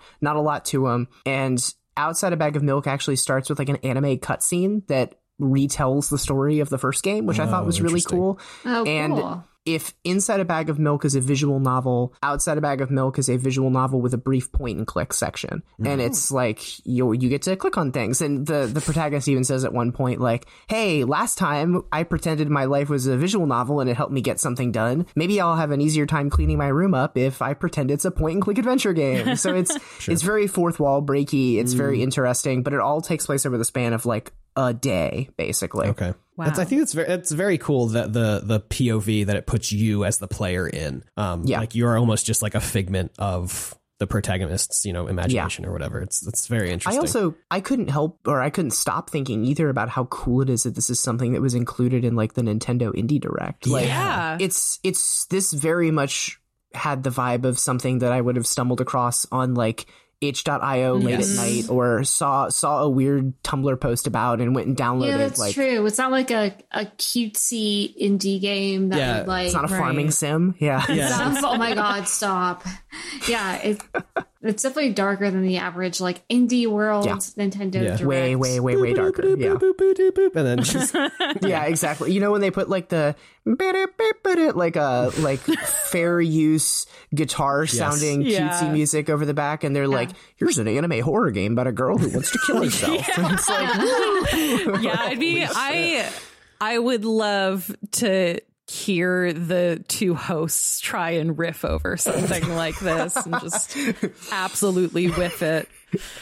Oh man. Whoa, they they must drink milk inside a bag of milk in some other places. This game is available now on the Nintendo Switch store. like, yeah, those are my favorite parts of the indie direct. By the way, where like you can tell the hosts don't have any idea what these games are, and they're just like, "Here's like ten seconds of a vibe, And a pun. something." Yeah. yeah, exactly, exactly. It's a cool game though. Um, I highly recommend checking it out, but I do I would put some serious content warnings as far as like mental illness, self harm, or uh, general spookiness if that's something that you think kind of might inhibit your ability to enjoy it. cool. Thank you.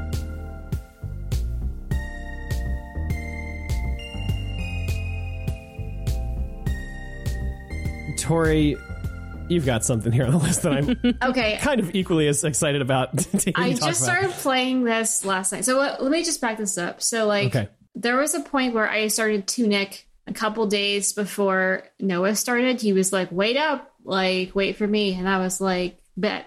And so I started a run of Kingdom Hearts Final Mix. I got the Kingdom Hearts like all in one pack, and the ones they always have on sale for like twenty dollars mm-hmm. for the PS4. I have that, and I I was like, I'm gonna do a proud mode run of Kingdom Hearts Final Mix. That shit is so busted. Like it's so broken. I I could not get past Traverse Town because the Heartless like one shot you. It is like God. it, it's just it's so unhelpful. It is so deeply unhelpful. And like I would venture to say like the Donald not healing you RNG is just like worse on proud mode. He just like never no. heals you oh my um, god. So I, I was like, okay, fuck this. I'm putting this down.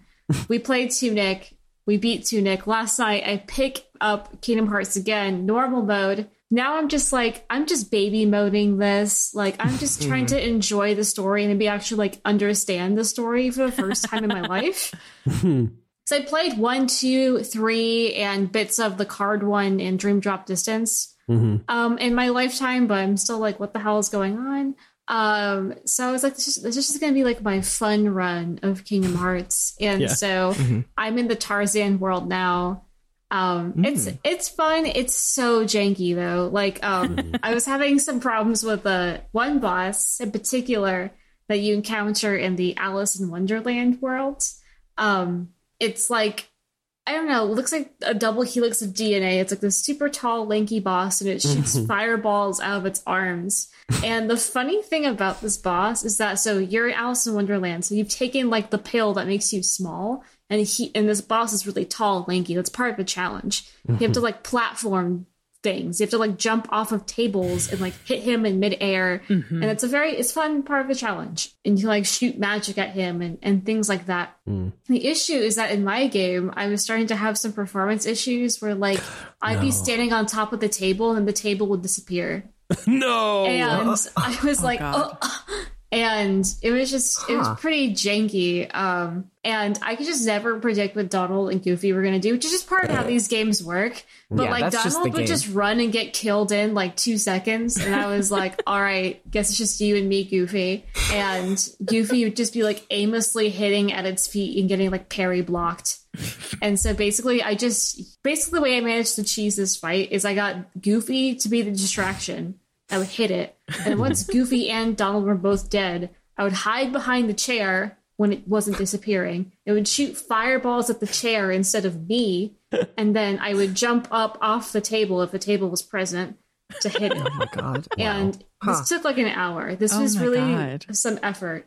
Um, so now I'm doing that. I just love, I love the way this game shows its age. It's like kind of hilarious. I I got to the part in Tarzan world like you wake up in the treehouse. There's a jaguar that attacks you. You just smack it with your keyblade, and then Tarzan appears, and Yeah. you're like Riku. Donald, help me find my friends. He's like friends, and um, there's a part where he jumps. He's supposed to jump off the treehouse into the bush, and instead of like I'm I'm bending my arm here, like arc jumping, hopping, he does like he jumps like this and goes eh. he just like Oh, not his moving his model limbs just like off. hovers. Yeah, the 3D across. model just hovers Oh my off into the distance. Oh my god! It's like go find Tarzan. Wow. it's like oh so my funny. god.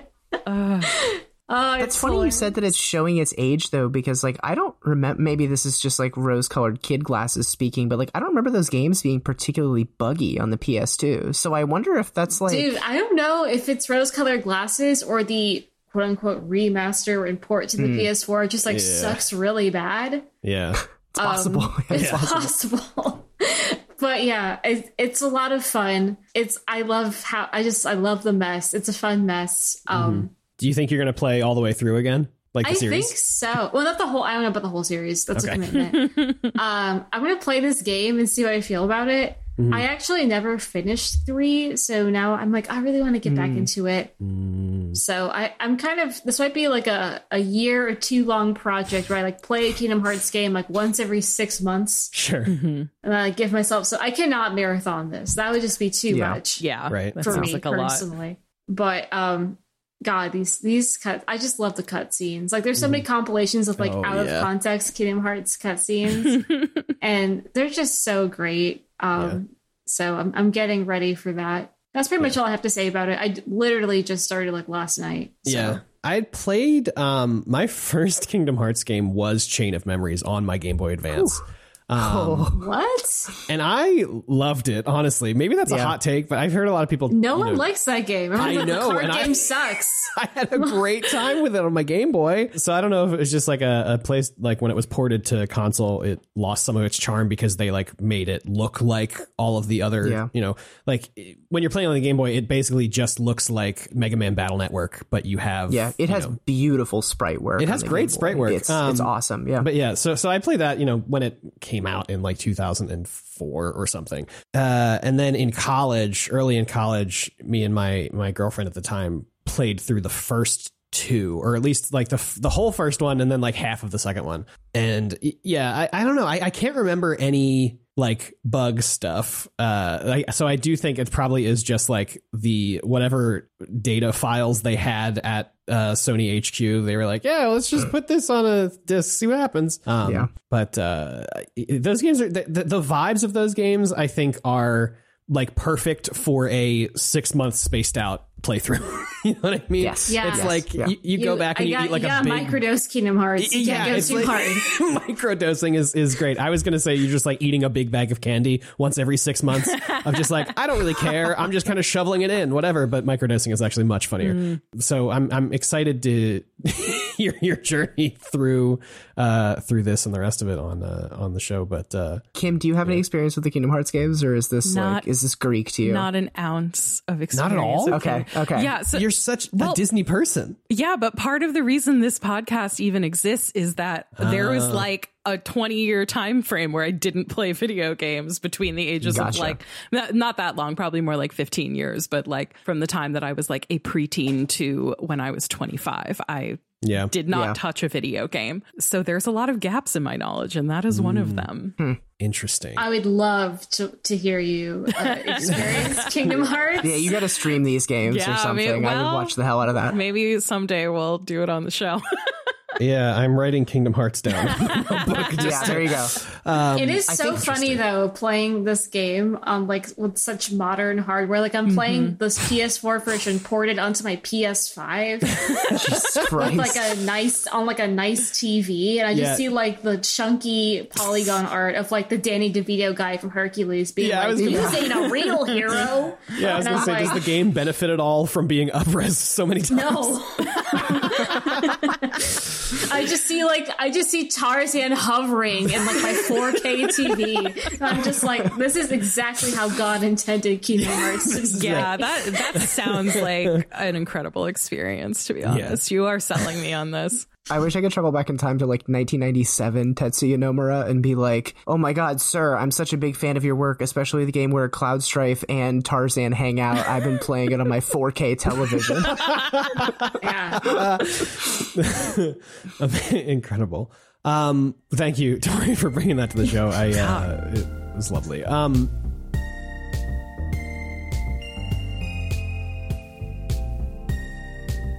now, the way that this show's been working for the past three weeks is we would transition now into our quote unquote main game or main games. Yeah.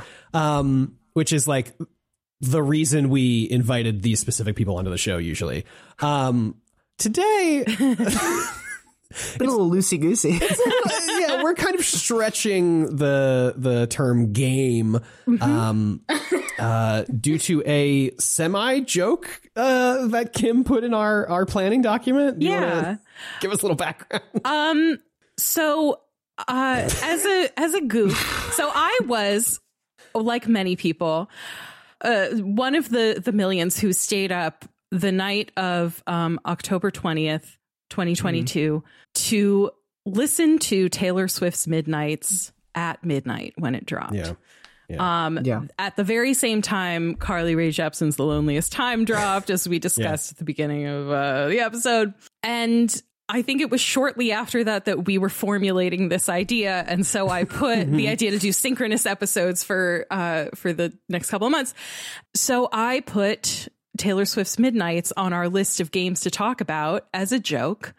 Um, and then AJ shared that list with all the guests um, with, without removing Taylor Swift's Midnights because I failed to tell them that it was a joke. Well, in in the the the sheet, to be fair, you said midnights in parentheses with Tori and Noah. Oh, yeah.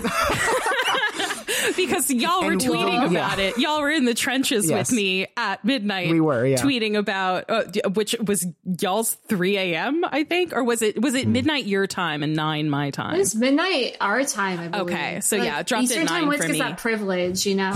yeah, you, you yeah, do. Eastern Time privilege. Um, uh, so so uh, you were among the people on my feed live tweeting your thoughts about uh, this album, and so I was like, well, that's the perfect thing to discuss with them.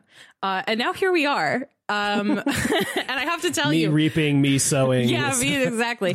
Um, and uh, yeah, so I guess like general thoughts about this album. I didn't like it that much.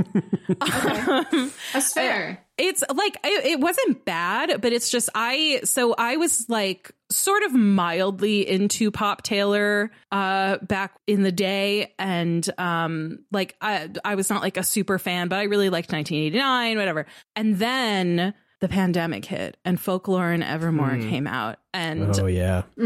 it was sad girl autumn. And it was like those albums were so fucking good and like so of the moment and i was like i can't like i i it's i'm taylor pilled Can never go back. i can never go back Taylor pilled, yeah. uh, yeah and so I, I was anticipating this album coming out.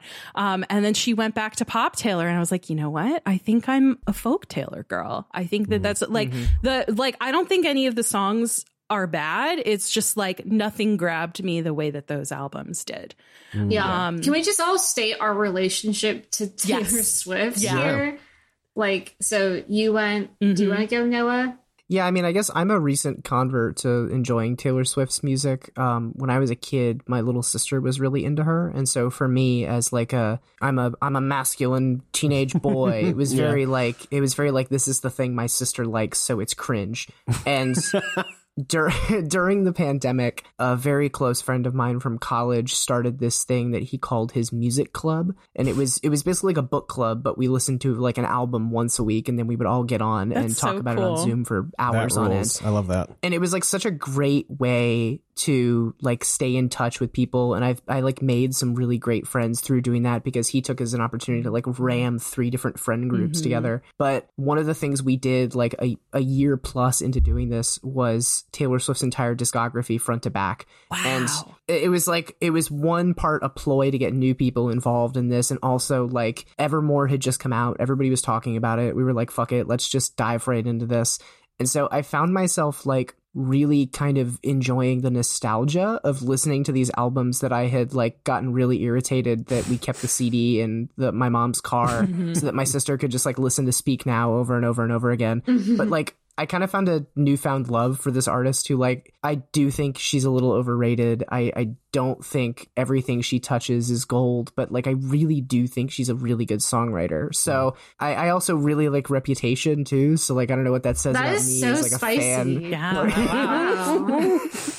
Um so yeah, when this album came out, like I won't say I had I didn't have like a ton of like anticipation leading up to it. My my girlfriend is like a way bigger Swifty than I am, but I was like, I'm gonna listen to it. I'll see how I feel about it. And like I really enjoyed the shades of like reputation that came through on it. But I will say all in all I found it to be like fine. I was like, yeah, this is all right. Yeah. Yeah. I think I end up where you are, Noah, of thinking like, yeah, this is fine. It's, you know, but Yeah. um my history with it is like way less. I would say sometime in like 2016 or 17, I had a friend be like, you know, 1989 is actually a really good album. And so I said, okay, I'll listen to it. Because this was the same friend who told me, you know, Carly Rae Jepsen actually bangs. I was like, okay, Yes. well, Yeah. I have to trust this friend now. yeah, good Um, opinions. yeah, and like 1989 was it was fine. It was good. It was it's Yeah. not my specific like want for pop music, you know. Um it's no emotion for what it's worth. it- it's no emotion, but what what is? Yeah. Um, That's true. That's true. but it is it, it's a very specific kind of like I don't know. I don't want to say radio friendly like it's a it's a bad thing, but it is like a very radio friendly pop music. Um Yeah. But you know, it's that's not bad. That's just is that just is what it is. That's that's the kind of music she makes. Uh the kind of pop music she makes. Um but like Kim in you know when in the pandemic when folklore and evermore came out i was like all in for those albums. Like sufjan stevens is one of my favorite artists. Um, and there are like shades of sufjan stevens shades of bon iver i mean justin vernon's literally on the album. Uh, so so i love folklore and evermore. And then you know my partner and i well we were already dating at that point but my partner wasn't super into taylor swift until like i would say maybe like a year and a half ago she finally came to terms with the fact that she ha- she is and has been a swifty for like four years or something. She just like never was was comfortable putting the label on it. Um, but she really went all in in the last like year and a half. So then when this album came out, we did the same thing, stayed up till midnight, and then just like we we we didn't share headphones, but we sat next to each other in in bed and hit play at the same time, and then listened to the whole thing, uh, and then went to sleep. But and like yeah uh, like like i said and and like noah said it's just like it's it's fine. Like there's some stuff in here that i really like. There's some stuff in here that i like really don't like. I'll say this because of of noah's spicy take that reputation's really good. It's like i think reputation is like so close to being really good and is just kind of hampered by some of the like i don't know heavy handedness of of Yeah. some of the like genres that she's trying to ape um and, and it just like doesn't really work for me uh in in that way but yeah so that's that's my tori where do you uh come okay, into this so yeah, I think I I might be the only one who can say this. I was a huge fan of Taylor Swift as a child. nice Like I grew up. So this is I was living in West Virginia and in Texas from like 2005 to 2010, which is like mm-hmm. critical Taylor Swift years. Mhm. Yeah. That is like Fearless, Speak Now, her first albums. All the country girls were loving her. All the country girls were curling their hair, the mm-hmm. most obnoxious ragdoll curls, and the cowboy boots and the sundresses, just like her. Mm-hmm. She was my first concert. Fearless oh, wow. was my first concert. wow. wow So like core childhood memory. Mm-hmm. yeah Um, her first three albums like live rent free in my head constantly. Yeah. um, and then when she shifted to pop, I remember being like, I don't like this. Like I like mm. Yee Yee Taylor. Mm. But mm. then I really liked 1989. Yeah. She kind of she kind of came into her own in like that 2012 twee sort of hipstery, but like in the pop way. And she she did something good there. And then in college, she became like unpopular. People like uh, Taylor, she's like a snake or whatever with like reputation and mm-hmm. lover. And I just like kind of fell off. But then the pandemic brought me back to her because folklore sounded dangerously close to teenage country Taylor, but more grown up. yes And I was mm-hmm. like, this is good. Yes. Like the song Betty. Mm-hmm. I was like, mmm, she's got the sauce. Yes. Yeah, real She's always country had the roots in that sauce, one, yeah. But she has returned to the sauce. And those those albums really are in a way like the the Pokemon evolution version Yeah. of like like yeah, Fearless. oh, also that song, that song "No Love or No Crime," which is just like "Goodbye Earl," but Yeah. like Yeah, 2020, Oh, Yes. good. bro. Yes. Those albums are fire. They're oh so So good. yeah. I've always loved Taylor Swift. I had a poster for her in my room as a child. Just adored her. I still kind of adore her. I had the perfume. My first perfume as a young teenager was the Enchanted Speak Now perfume. Oh my god. Oh my god. So Yeah. it's just deep for me. Came into this album being like, okay, so it's definitely not going to be folklore anymore. And my, I, I have some thoughts. I, I told you guys earlier today that I listened to this album in the shower. It was a very long shower. I listened to this album in the shower and I wrote down my notes app like a thought about every single song. But here's my oh, overall. wow. So overall, seven out of ten. This is 1989, but she's in her 30s. It's 1989, Yes. but she's got a 401k and knows what wine she likes instead of drinking whatever shitty beer the guy she's Yes. dating is Yes. now into. Yeah. Well, let's be real. Taylor Swift has enough money. She Um, Oh, was yeah, never drinking yeah. shitty I'm beer. just saying, she was like- never drinking shit. Just, uh, those hands soul. have never touched a PBR. yeah, like, Yeah, but I think it's it's like the the people she's making music for have now known. I actually said in one of these lines, "This is music for Bath and Body Works rewards members." Fuck. wow. Oh Wow. my god. I am one. that is Wow. that is so perfect and so Before specific. we get into this, because a lot of stuff is like, "Oh, you're criticizing this, like you're being misogynistic," and it's like. I live in the suburbs. I go to Target once a week. I got married at 23. Like, I am one of y'all. Like, I can say this. the target audience. Yeah, I Bath and Body this. Works rewards member, etc. yeah. Um, I also said, uh, let's see, she oscillates between trying to be cool and being sincere. Mm-hmm. Yeah. Swift is at her best when she is sincere. I don't like when she tries to be a cool girl. Mm-hmm. So so true. Yes. Mm-hmm. My thoughts on this was she is trying to find her footing post folklore, post trying to remaster all her albums that like the rights got basically stolen from. And this is where she's landed, and where she has landed is a grown up 1989, yeah, um, which is how I feel. There are definitely shades of reputation. It's like vigilante shit. Hate that yeah. song. Yeah. Did not not enjoy that album. Not good. Um, I put this is peak cringe Swift. yes. wow. Yeah, Wow. it- uh, exactly as you described. It's her trying to be cool. It's her trying. I don't like it. I- I, also yeah. can I just say as someone who was raised very religious, I know that she was raised religious. She says fuck like her mom is in the room.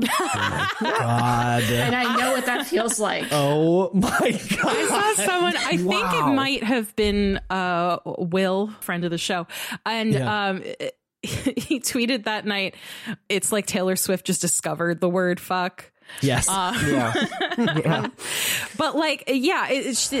There are some songs, and Vigilante Shit is the perfect example where she is just trying so hard, and the the mm, best songs are the ones that are effortless for her, and I think that's mm-hmm. that's part of why folklore and evermore i think hit so hard Yeah. for me personally She's like on because her she on her so- New England girly shit. Like she's Yeah. wearing a flannel. yes. Yeah, she's Yeah. so in her element and not not trying to target something. She's just doing what she is so good at it. I, I Yeah. agree wholeheartedly. I th- I think a lot of the reason that Reputation works so well in on some levels is because like that whole album is what vigilante shit is for this album, but it's the entire Yes. thing. So it's like she's putting on a character for the entire runtime of the album, which is kind of fun. But when you try and do it for just a single song in this album, Yeah, it's like she like steps out. The best I can describe it is like she briefly put on a Catwoman costume and then took it off after one song. I was Right. like, all right, yeah, okay. it's just like feels weirdly out of place. And it's like ah, okay,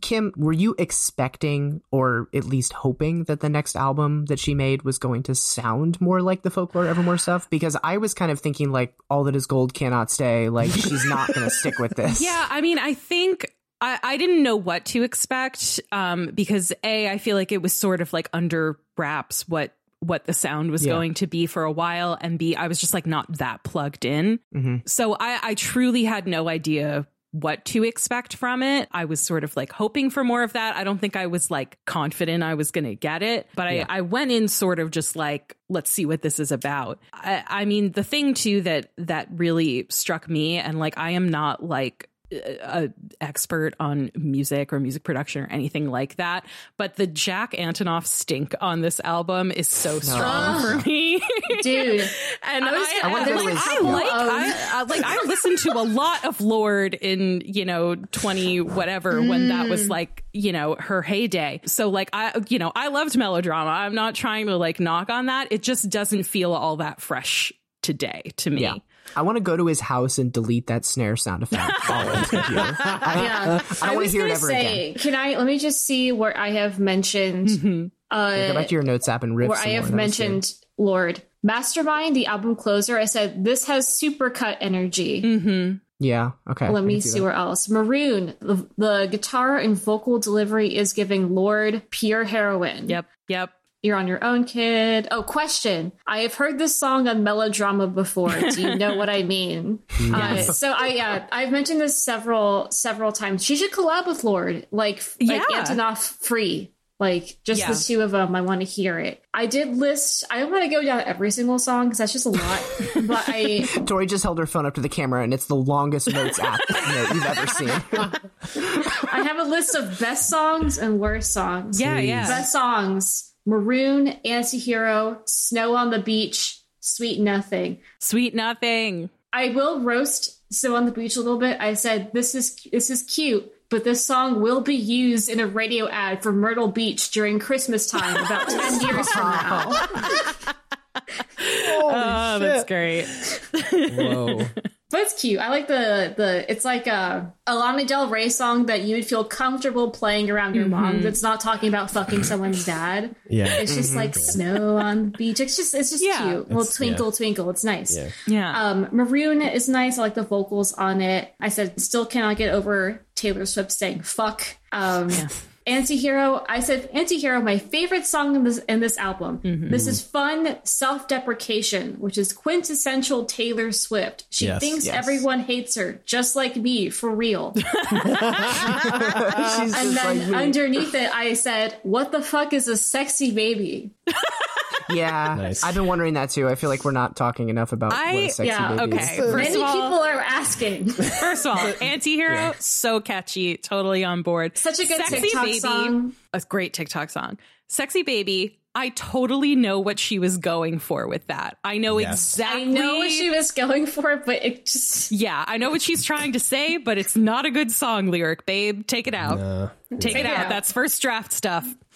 um, but here we are. I would say, uh, uh, Noah, you brought up, uh, I mean, you asked Kim, like, what you thought, or what she thought the sound of the album might have been. And I just wanted to say, from the marketing of this album, I was expecting some sort of like Fleetwood Mac, Stevie Nicks, like, That's literally when I saw Yeah. the promos for this album, it looked very 70s. The music video for Antihero is very 70s. Yes. when I saw Yeah. this album and I saw Jack Antonoff, my first thought was it's going to be Clairo's Sling, which is an album Yes. that I fucking Yes. love. Yes. Yeah. That's one of my Yeah. favorite albums of all time. I was like, it's gonna be Sling, but Taylor Swift. I want it. I need Yeah. it. It was 1989 with like some bell bottoms, and that was Yes, like, okay. hundred percent, hundred percent. I was devastated when it didn't have a lick Yes. of of like. I just keep saying Fleetwood Mac, but that was just like I- all I was getting from the marketing. I would have eaten a Stevie Nicks Taylor Swift album for breakfast, Oh. lunch, dinner, dessert, Dude. snack. Like, Yes. I, oh, I want that so badly now. And I feel like that would be like a perfect progression fr- out of mm-hmm. like folklore evermore. folklore. Yeah. Yes. yeah.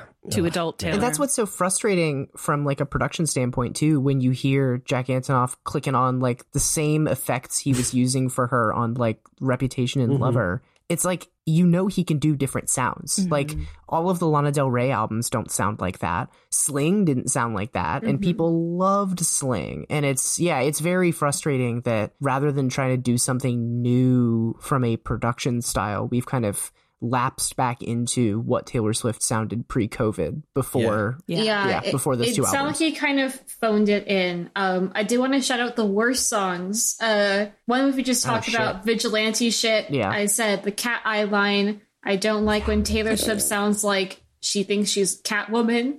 Um, I said, This is a fun song if I have a few drinks. She has graduated from sad ex girlfriend songs to ex wife songs, which makes sense. Yes, Um, it does. I said there are better divorced energy Taylor Swift songs. No body, no crime. And then I also said her cur- her anger is better when it's country anger. Yeah. Mm. Yeah. Yeah, I don't like Dixie pop Chicks anger. anger. Yeah, No. It sounds I don't know, kind of try hard. And then I just want to shout out another bad song on this album, which is Karma. Purely because Really? of the lyrics. Uh, there's one Yeah. lyric that says, Karma is like a cat purring in my lap because it loves me. Mm-hmm. I said, "Me and Karma vibe like that" is another lyric. I said, and I said, um, Yeah. "Is this a Jaden Smith it's, it's a bop though. It's fun to listen to, but it's yeah. I um God, that's so funny. I did have one note about karma, which is I don't know if y'all saw um someone on uh TikTok did a cover, but uh they instead of saying karma is my boyfriend, they said Kermit is my boyfriend. Nice. Uh, and love I, Kermit. I sing that to myself a lot. So it's a catchy tune. Yeah. It's just Yeah. the lyrics Yeah. are not good. I would Yeah. also yeah. another note that I have here um, about Mastermind, also TikTok related. That the girl I wrote the girls who do this trend on TikTok awe and frighten me like biblical angels.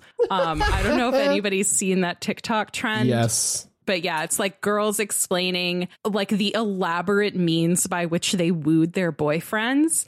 And I res- oh yeah, I Oh respect the energy immensely, but it Yeah. is like you have too much power. Yeah, they're like first I exerted my pheromones, and then I looked up his birth record. Yes. And then like it's just like like it's one of those like I hate to sound like like one of those like Reddit people, but it's like if a man this if a man did this, he'd be in jail. It's just fucking Yes, weird. he should be. Yeah. and he should be. Yeah. Yeah. Kim, this is kind of um, not to get too niche or specific. This is kind of like that episode of Normal Gossip, uh-huh. um, where the one friend starts dating the podcaster. yeah, it is like that. Uh, that's the mastermind energy there. If you know, you know. If you don't, you should listen to that episode. I'll yeah, put a link in the listen to show notes, Normal. Gossip. Please That's a great yeah, show. please I did note that Mastermind has one cringe lyric that was no one wanted to play with me as a little kid. I said sounds sincere, reads as cringe. we also know this is not true. Have you seen pictures of the house Taylor Swift grew up in? People definitely wanted to play with her. Like, Yeah. I, I think she just needs to acknowledge that she is she grew up rich. Like I want to hear it. yeah. Yeah. I That's why I love folklore. 'cause She's like on her Yeah. like New England, like I dated a Yeah. Kennedy heiress shit. I'm like, Yeah. okay, now you're really talking. I live in I a own a little house. the Yeah. house of a literal heiress. Like I bought Yes. that Yes. because I am Taylor Swift and I have a lot of fucking Yes. money and we all know it's true. Yeah. Yeah. in 2022 I have such a hard time listening to like very rich people be like my life was so hard when I was a kid and it's really hard now and it's like yes but you have more money than God and Mm-hmm. you fly to and from one side of LA on any Oh my given God. day in your private jet Like, Yeah. let's take a moment to acknowledge that Taylor Yes. Swift is when she contributing to starts so making pollution. songs about private jets, Yes. I will, I will be on. Yes. Yes. She starts singing about her contribution to the ozone hole. there we go there we go Kim were you also in the trenches trying to get tickets to the Eras tour Uh, or- absolutely not, but I feel for everyone No. who tried. Did anyone on this call? Yeah. Well, I know Tara did, right, AJ? Yes, my partner Tara got three tickets. Yeah. I briefly tried and I saw that a ticket for the Tampa show was I saw one ticket was forty eight hundred dollars. Jesus. Fuck Whoa. And I was like, good night. No. What the fuck? And then Absolutely I instead went and bought Paramore tickets that were far Yeah. more reasonably Nice. priced. Yeah. Nice. probably be a better show too That's the thing, honest, I don't- but- And then I- also I have seen her. I have seen her twice. She is very Yeah. good. Okay. She is yeah, if you if you can see her, she's great. She's theatrical. She has costume changes. Mm-hmm. The Speak Now tour, she literally hired the same costumer who did the costumes for Wicked on Broadway. Wow. Holy fuck. Okay. Fucking I'm amazing. fucking around, What? Taylor. Like Oh my God. Taylor Swift shows are like a experience, but Yeah. I've already experienced it and I don't need to experience it again. Yeah. Yeah. so I see I'm seeing Paramore. So Good. that's, that's That'll the be choice I fun. And I think this leads me to my final point here. Actually, is uh, my final thoughts with this album and kind of everything surrounding it, the Ticketmaster shit included, and the, Yeah. the tour and the four albums and uh, the, the four uh, LPs. I, I mean that you need to buy to get the full set, but you also have to get the Target one so you get the exclusive track. I think all of this stuff, the references back to the previous albums with certain sounds, literally being like pulled from Speak Now and Fearless and stuff, and being put into songs here um, for the purpose of being used to mix it in in the tour. This whole album and everything surrounding it, I am of the opinion she is going to do this. She's going to tour this album for two years or whatever it is, and then disappear. She is going to Yeah. make Whoa. millions and millions and millions of dollars from this. I mean, she's already made millions from the album alone. She's going to make several more millions from the the the stadium tour, and then any like live album she might put out. And then I think she's going to get married. I think, or not get married. I think she's already married to Joe Alwyn, right? Are they married? No, officially? Do no, we know? they're just long term partners. just long term. So I think they're gonna either get married or continue being partners, whatever. They're gonna have a kid. They're gonna, you know, do whatever, and then in five years she's gonna show up with a toddler and be like, "Hi, I'm back." Yeah. And then Yeah. she'll do like a Vampire Weekend style that album they made Like when they Mommy came back and album, Ezra Koenig yeah. was Yeah. like, I'm a dad now. Yes. Yeah, exactly. Yeah, I, I that that is what I think the trajectory of this album is: is to just make as much money as humanly fucking possible, so she can disappear Yeah. for as long as she wants, uh, and then reemerge with a mommy album. Yeah. Yeah. Yeah, a mommy album, a divorce album. Yes. Divorce albums are hit or miss though. Like Adele, Yeah. that one was weird. Did y'all ever listen Yeah. to that? There's a song in that track where she's literally talking to her kid about her divorce, and it's the kid sounds like Peppa Pig, and it's really fucking weird. Oh, strange. She's like, Daddy and I oh. can't live together anymore. And the kid's like, why? And it's like 20 years from now, that kid's gonna really need to unpack this track. This is really weird. Is the kid getting remember when- royalties from that? Do you think? I don't Yeah, I hope so. I hope so. You remember when Chris Martin and Gwyneth Paltrow divorced, and then he was like, "You want to be on a you want to Yeah. be on a track on my next album, and we can unpack our divorce together." that was so wild. That was so wild. I don't think I was aware of that. It was pretty. That that was like that's like in the the Coldplay wilderness, as I've started calling it, where like the albums, I stopped liking the albums, therefore They they're just not kept coming. they just Everything, kept coming. everything after Yeah. Mylo Xyloto, I'm like, huh? Yeah, exactly. Yeah. And then they just kept coming out, and then I'll like blink and wake up, and it'll be like, "Did you know Chris Martin had BTS on a track?" And I'm like, "Stop, stop! I just want to go back to sleep."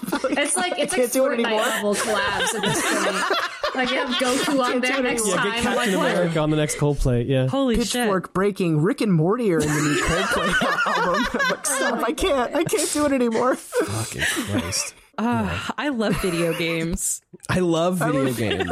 Uh, I love video games too. yeah. Uh, that's. Does anybody else have anything to say about Taylor Swift's Midnights, or uh, should we should we end the show? Should, we should probably put a pin in it. I think in order to have the last word, I think my final thought is that AJ, like you said, what makes reputation work is that it's earnest and it's Taylor knows she's being kind of cringe by saying, "Look what you made me do," and that kind of shit. And then I think that earnestness kind of carries into Lover, except it's a cringe album and I don't like it. Um, and because like there's a whole earnest song on there about how much she likes British boys. So I'm like, Right, stop, stop, yeah, stop right there. too I'm much. getting off the bus. Getting Yeah, off the bus. yeah. But then like like folklore and evermore, very earnest. This Mm-hmm. album is sort of earnest, sort of not, and I think it's fine. So that's my final. That's my final thought. Kim, do you have any closing thoughts on this album? This was this was your baby. Yeah. Uh, when you said it's fine, that really spoke to me. Um, that's, I also agree it's Exactly fine. it. Yeah. It's fine. yeah. Uh, well, Tori Noah, thank you both so much for coming on the show and maybe helping us make one of our most experimental products to date. absolutely. Thank you go. so There much. This is the reputation of evasive humans. if there's anything the two of us are good at, it's derailing something that has an established formula. Oh, we love that. Uh, thank yeah. you so much. Yeah. Do you want to give us a, a, another quick pitch for Press Start? Tell us where they can find you online as that gets harder and harder. Yeah, so you can find Noah and I both at Twitter. On Twitter, um, I'm at Tori underscore as underscore always, and Noah's at Noah underscore Hurts H U T R S, like he is in pain. nope, nope. It was Um, H H U R T S. You almost had it. Almost had it, and then you can find us on our podcast on Twitter at press underscore start pod. That is one word. And Noah, want to take the rest? Yeah, I think Deserve that's I, honestly. I think you you hit pretty much everything. Like we said at the beginning, we we cover gaming news. We cover. I think we have an especial focus on uh, labor issues in the industry and stuff that is incredibly upsetting to listen to. and we also kind of talk at length about what we're playing. We bring guests on the show and all kinds of stuff. So. I think uh, I think it's a it's a good time. We didn't exactly talk as much about video games this episode as we typically do, but you know we use the we use playing as a very loose verb over on our side too. So yeah, give us we're we're available wherever podcasts live, and I'm sure there's links to it in the description too. So You got uh, you got a Mastodon yet? You on the Fediverse? not on Mastodon. No. I'm on Cohost, uh, and I'm not sure how long I'll be on Cohost, but I, I kind of like its vibes. Uh, Tori, have you have you moved over to any different social medias yet, or I reactivated my Instagram. Ugh. Yeah, Dangerous. I I post stories on there. Nice. And it's just Huh. it's nice. I don't have to be like witty or like try. Yes. yeah? I guess I just like post a picture of my cat and it's like what like you know Yeah. that's just Yeah. Low effort I did. posting. I did save the same URL we use for Twitter, but as a Tumblr blog. But I haven't done anything with it for the show yet. So Nice. I don't know if, if you want that Maybe. key, Tori, you could have it. if you, if We'll you want the key to that kingdom, it's all yours. we'll see. Uh, links to Tori Noah and Press Start stuff will all be in the show notes as well. Uh, thank you, as always, to Scout Wilkinson for making our spectacular cover art. Uh, I love looking at it, and I will just keep saying that until I come up with something more interesting to say about it in the future. Thank you also to Amaranthan for our intro and outro music. Uh, they are a joy to work with. You should check out his stuff. Both of their links are in the show notes below. If you would like to join the community Discord, the worstgarbage.online link is at the bottom of the show notes. Actually, it's not at the bottom of the show notes anymore because the bottom of the show notes now has a list of all the chapter markers in the show. So if you don't, if your podcatcher does not uh, embed the chapter markers into your player, you can actually check the show notes and you can skip around that way. I should have said that at the beginning, but I didn't. But there it is. So anyway, right before the chapters, you can find the worstgarbage.online. That'll take you to a list of all the shows on the network, as well as a link to the community Discord. The show is on Twitter at AsingPod, is also on Tumblr at AsingPod. I am on Twitter at AJ Fileri and Tumblr at not AJ Fileri. I'm on Twitter and Tumblr at Okimmies. Uh, and that's gonna do it for us today. Tori Noah, thank you once again for coming on the show. Thanks so much. Thank you so much for having us. Of course. Thank you. Uh, and Kim, what are your final words for us today? Um, just remember that your music should always match the mood of the horse and rider pair. Beautiful. Thank you so much. I'll see, see you next week, everybody. Bye.